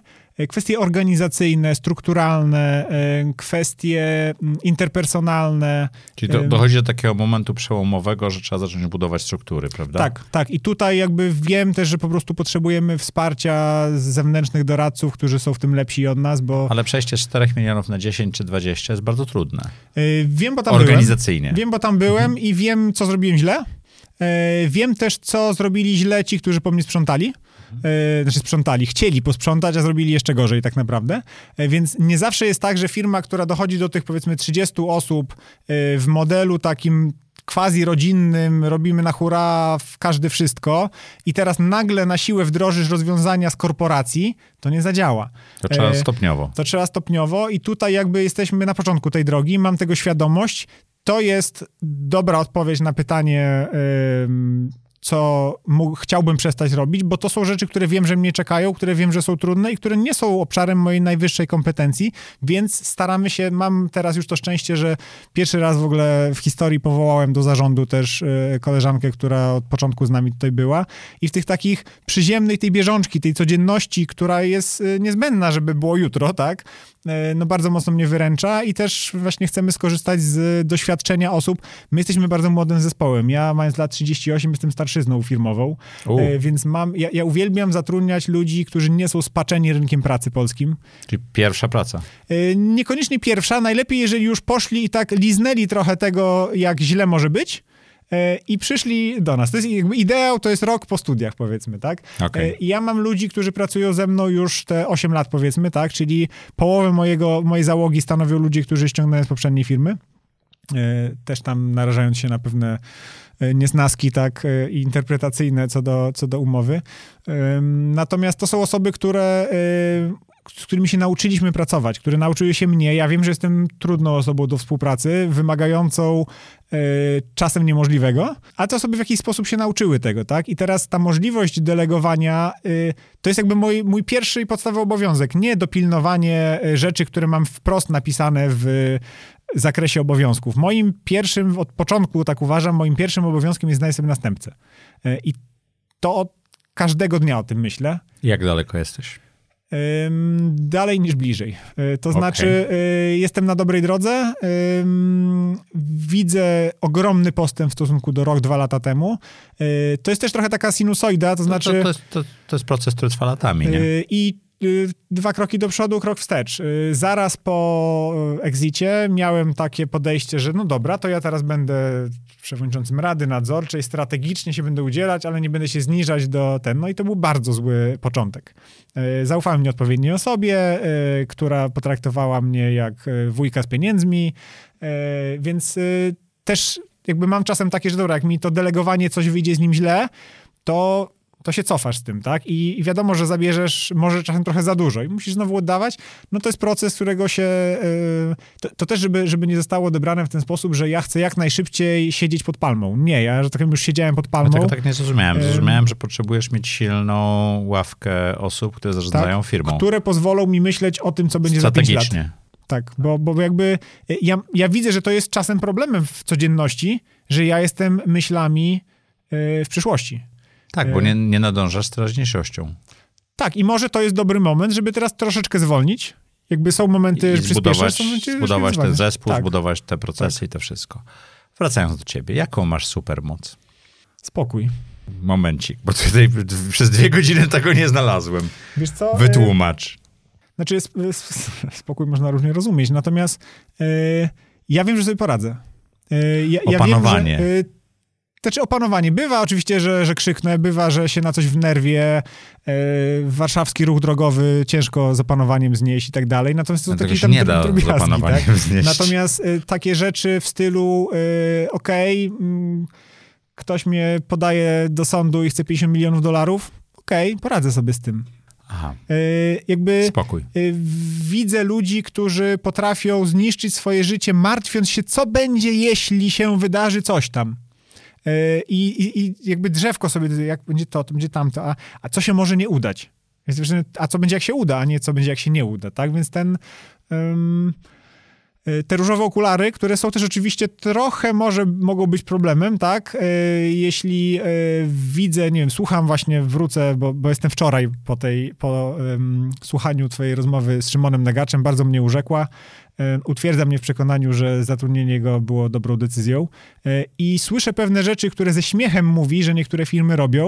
Mówię, okej, okay, ja to robię i wiem, że to jest błąd i teraz mógłbym popaść w pogrążenie się, że jejku, zrobię coś źle, ktoś powiedział, że coś robię źle, a ja w tym słyszę, okej, okay, ktoś wie, jak to rozwiązać, czyli mam niskowiszące owoce, które mogę zebrać, coś naprawić, więc... Tylko zatrudniając kogoś, żeby mi powiedział... Znaczy oczywiście wiadomo, że to nie tylko, tak? Bo to nie będzie tak, że ktoś z magicznego tak, tak, tak. przyjdzie, tylko ciężka praca po naszej stronie nas czeka, ale jakby staram się nie szukać dziury w całym, tylko odwrotnie. Jakby znajdować dobre strony w, w każdym zjawisku, w każdym wydarzeniu, które do mnie dociera i to zarówno biznesowo uważam, że jest dobre, jak i życiowo. Jak i życiowo, po prostu jestem ogólnie rzecz biorąc w dobrym nastroju cały czas. Prawie. Opisz trzy rzeczy, które chciałbyś robić za trzy lata. Na pewno chciałbym zobaczyć, że udaje mi się to wyjście z tych operacyjnych działalności, to znaczy więcej czasu poświęcać na B plus erach, na badaniu i rozwoju. W tekstyliach chcę...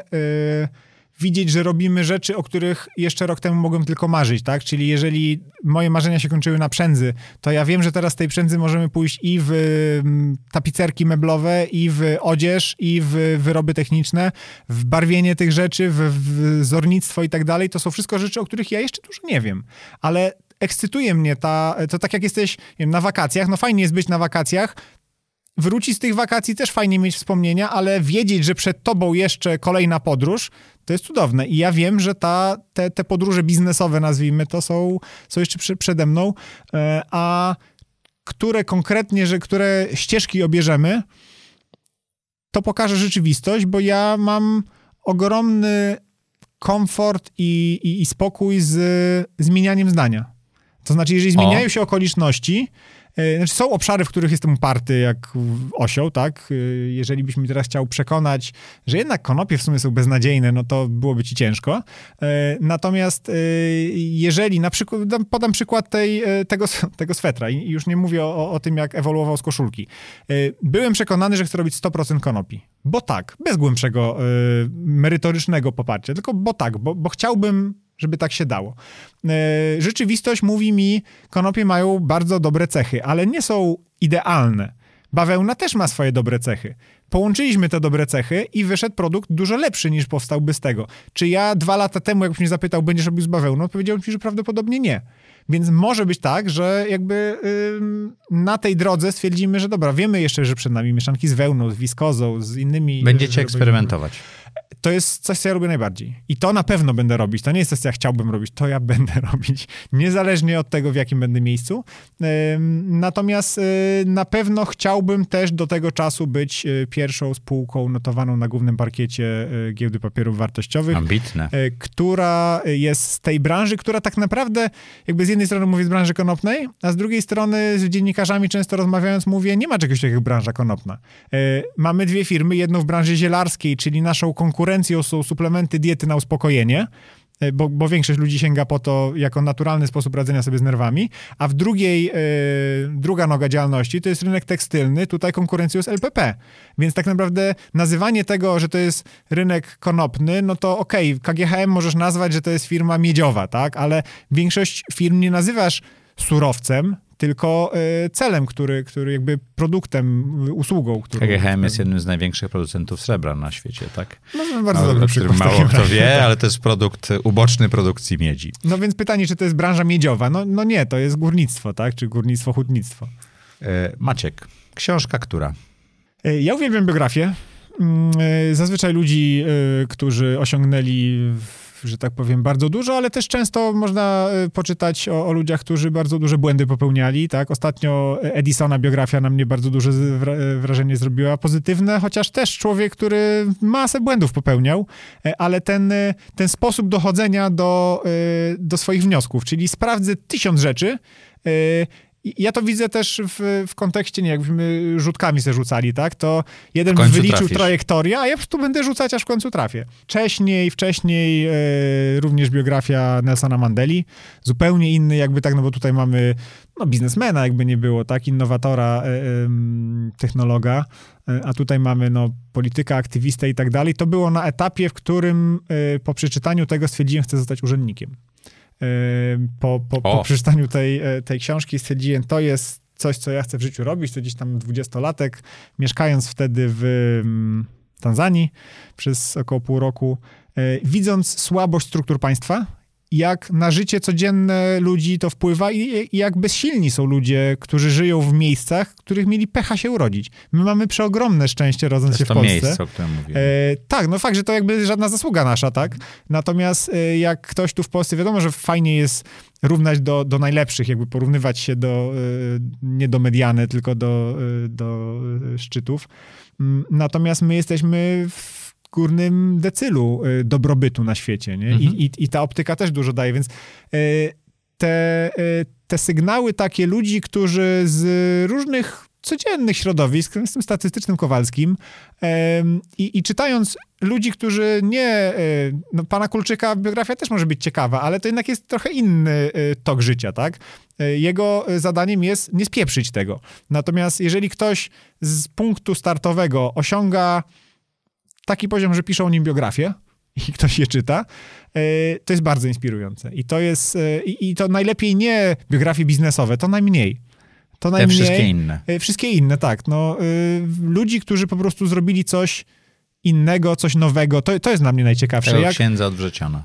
Dokładnie. I, i tutaj jakby też, też pana Forda jakby źle zacytowane z pewnością, ale myśl, jeżeli zapytasz ludzi, co chcą, to widzą szybszego konia. Nikt nie wpadnie na to, że samochód, tak? I, I jakby to, że on był w stanie zmienić ten paradygmat myślenia, to jest coś, co mnie kręci i jakby robienie takich rzeczy, oczywiście w mikroskali, no bo nie jestem e, e, przemysłowcem na, na taką skalę, przynajmniej na dzień dzisiejszy, um, daje wielką radość, a koniec końców w projektowaniu swojego życia o tę radość życia się rozchodzi, a nie o y, sukcesy i ilość zer na koncie. Macieju, co chciałbyś, Macieju. żeby widzowie i słuchaczki naszej audycji zapamiętali z tej rozmowy?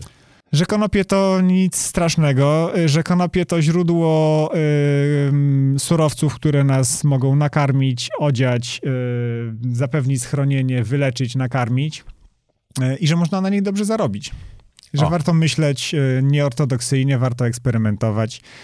Y, cały szereg rzeczy, ale tak naprawdę to, o czym wspomnieliśmy na początku przy, jakby, przy nawiązaniu do Wiejskiej cztery sześć osiem, y, dlaczego w tej kampanii parlamentarnej brałem udział? Żeby dotrzeć do ludzi z informacją, przyjrzyjcie się tym konopiom, bo to jest bardzo ciekawy i w ogóle ta historia, że wycięliśmy sobie to z naszego świata w jakiś kompletnie kuriozalny sposób. To jest tak nielogiczne, że aż zabawne. Gdyby nie to, że ileś tam ludzi życie, wiesz, zmarnowało przez to. Więc jeżeli komuś to otworzy oczy na to, na ten aspekt dotyczący możliwości, jakie drzemią w konopiach, to był udany przyjazd z Elbląga. Super. Dziękuję ci ślicznie. Dziękuję serdecznie. Dziękuję wam. I jak co tydzień, w czwartek o czwartej zapraszam was do audycji Zaprojektuj swoje życie, a dwudziestego dziewiątego lutego zapraszam na Życie po Exicie. Link na dole. Do zobaczenia.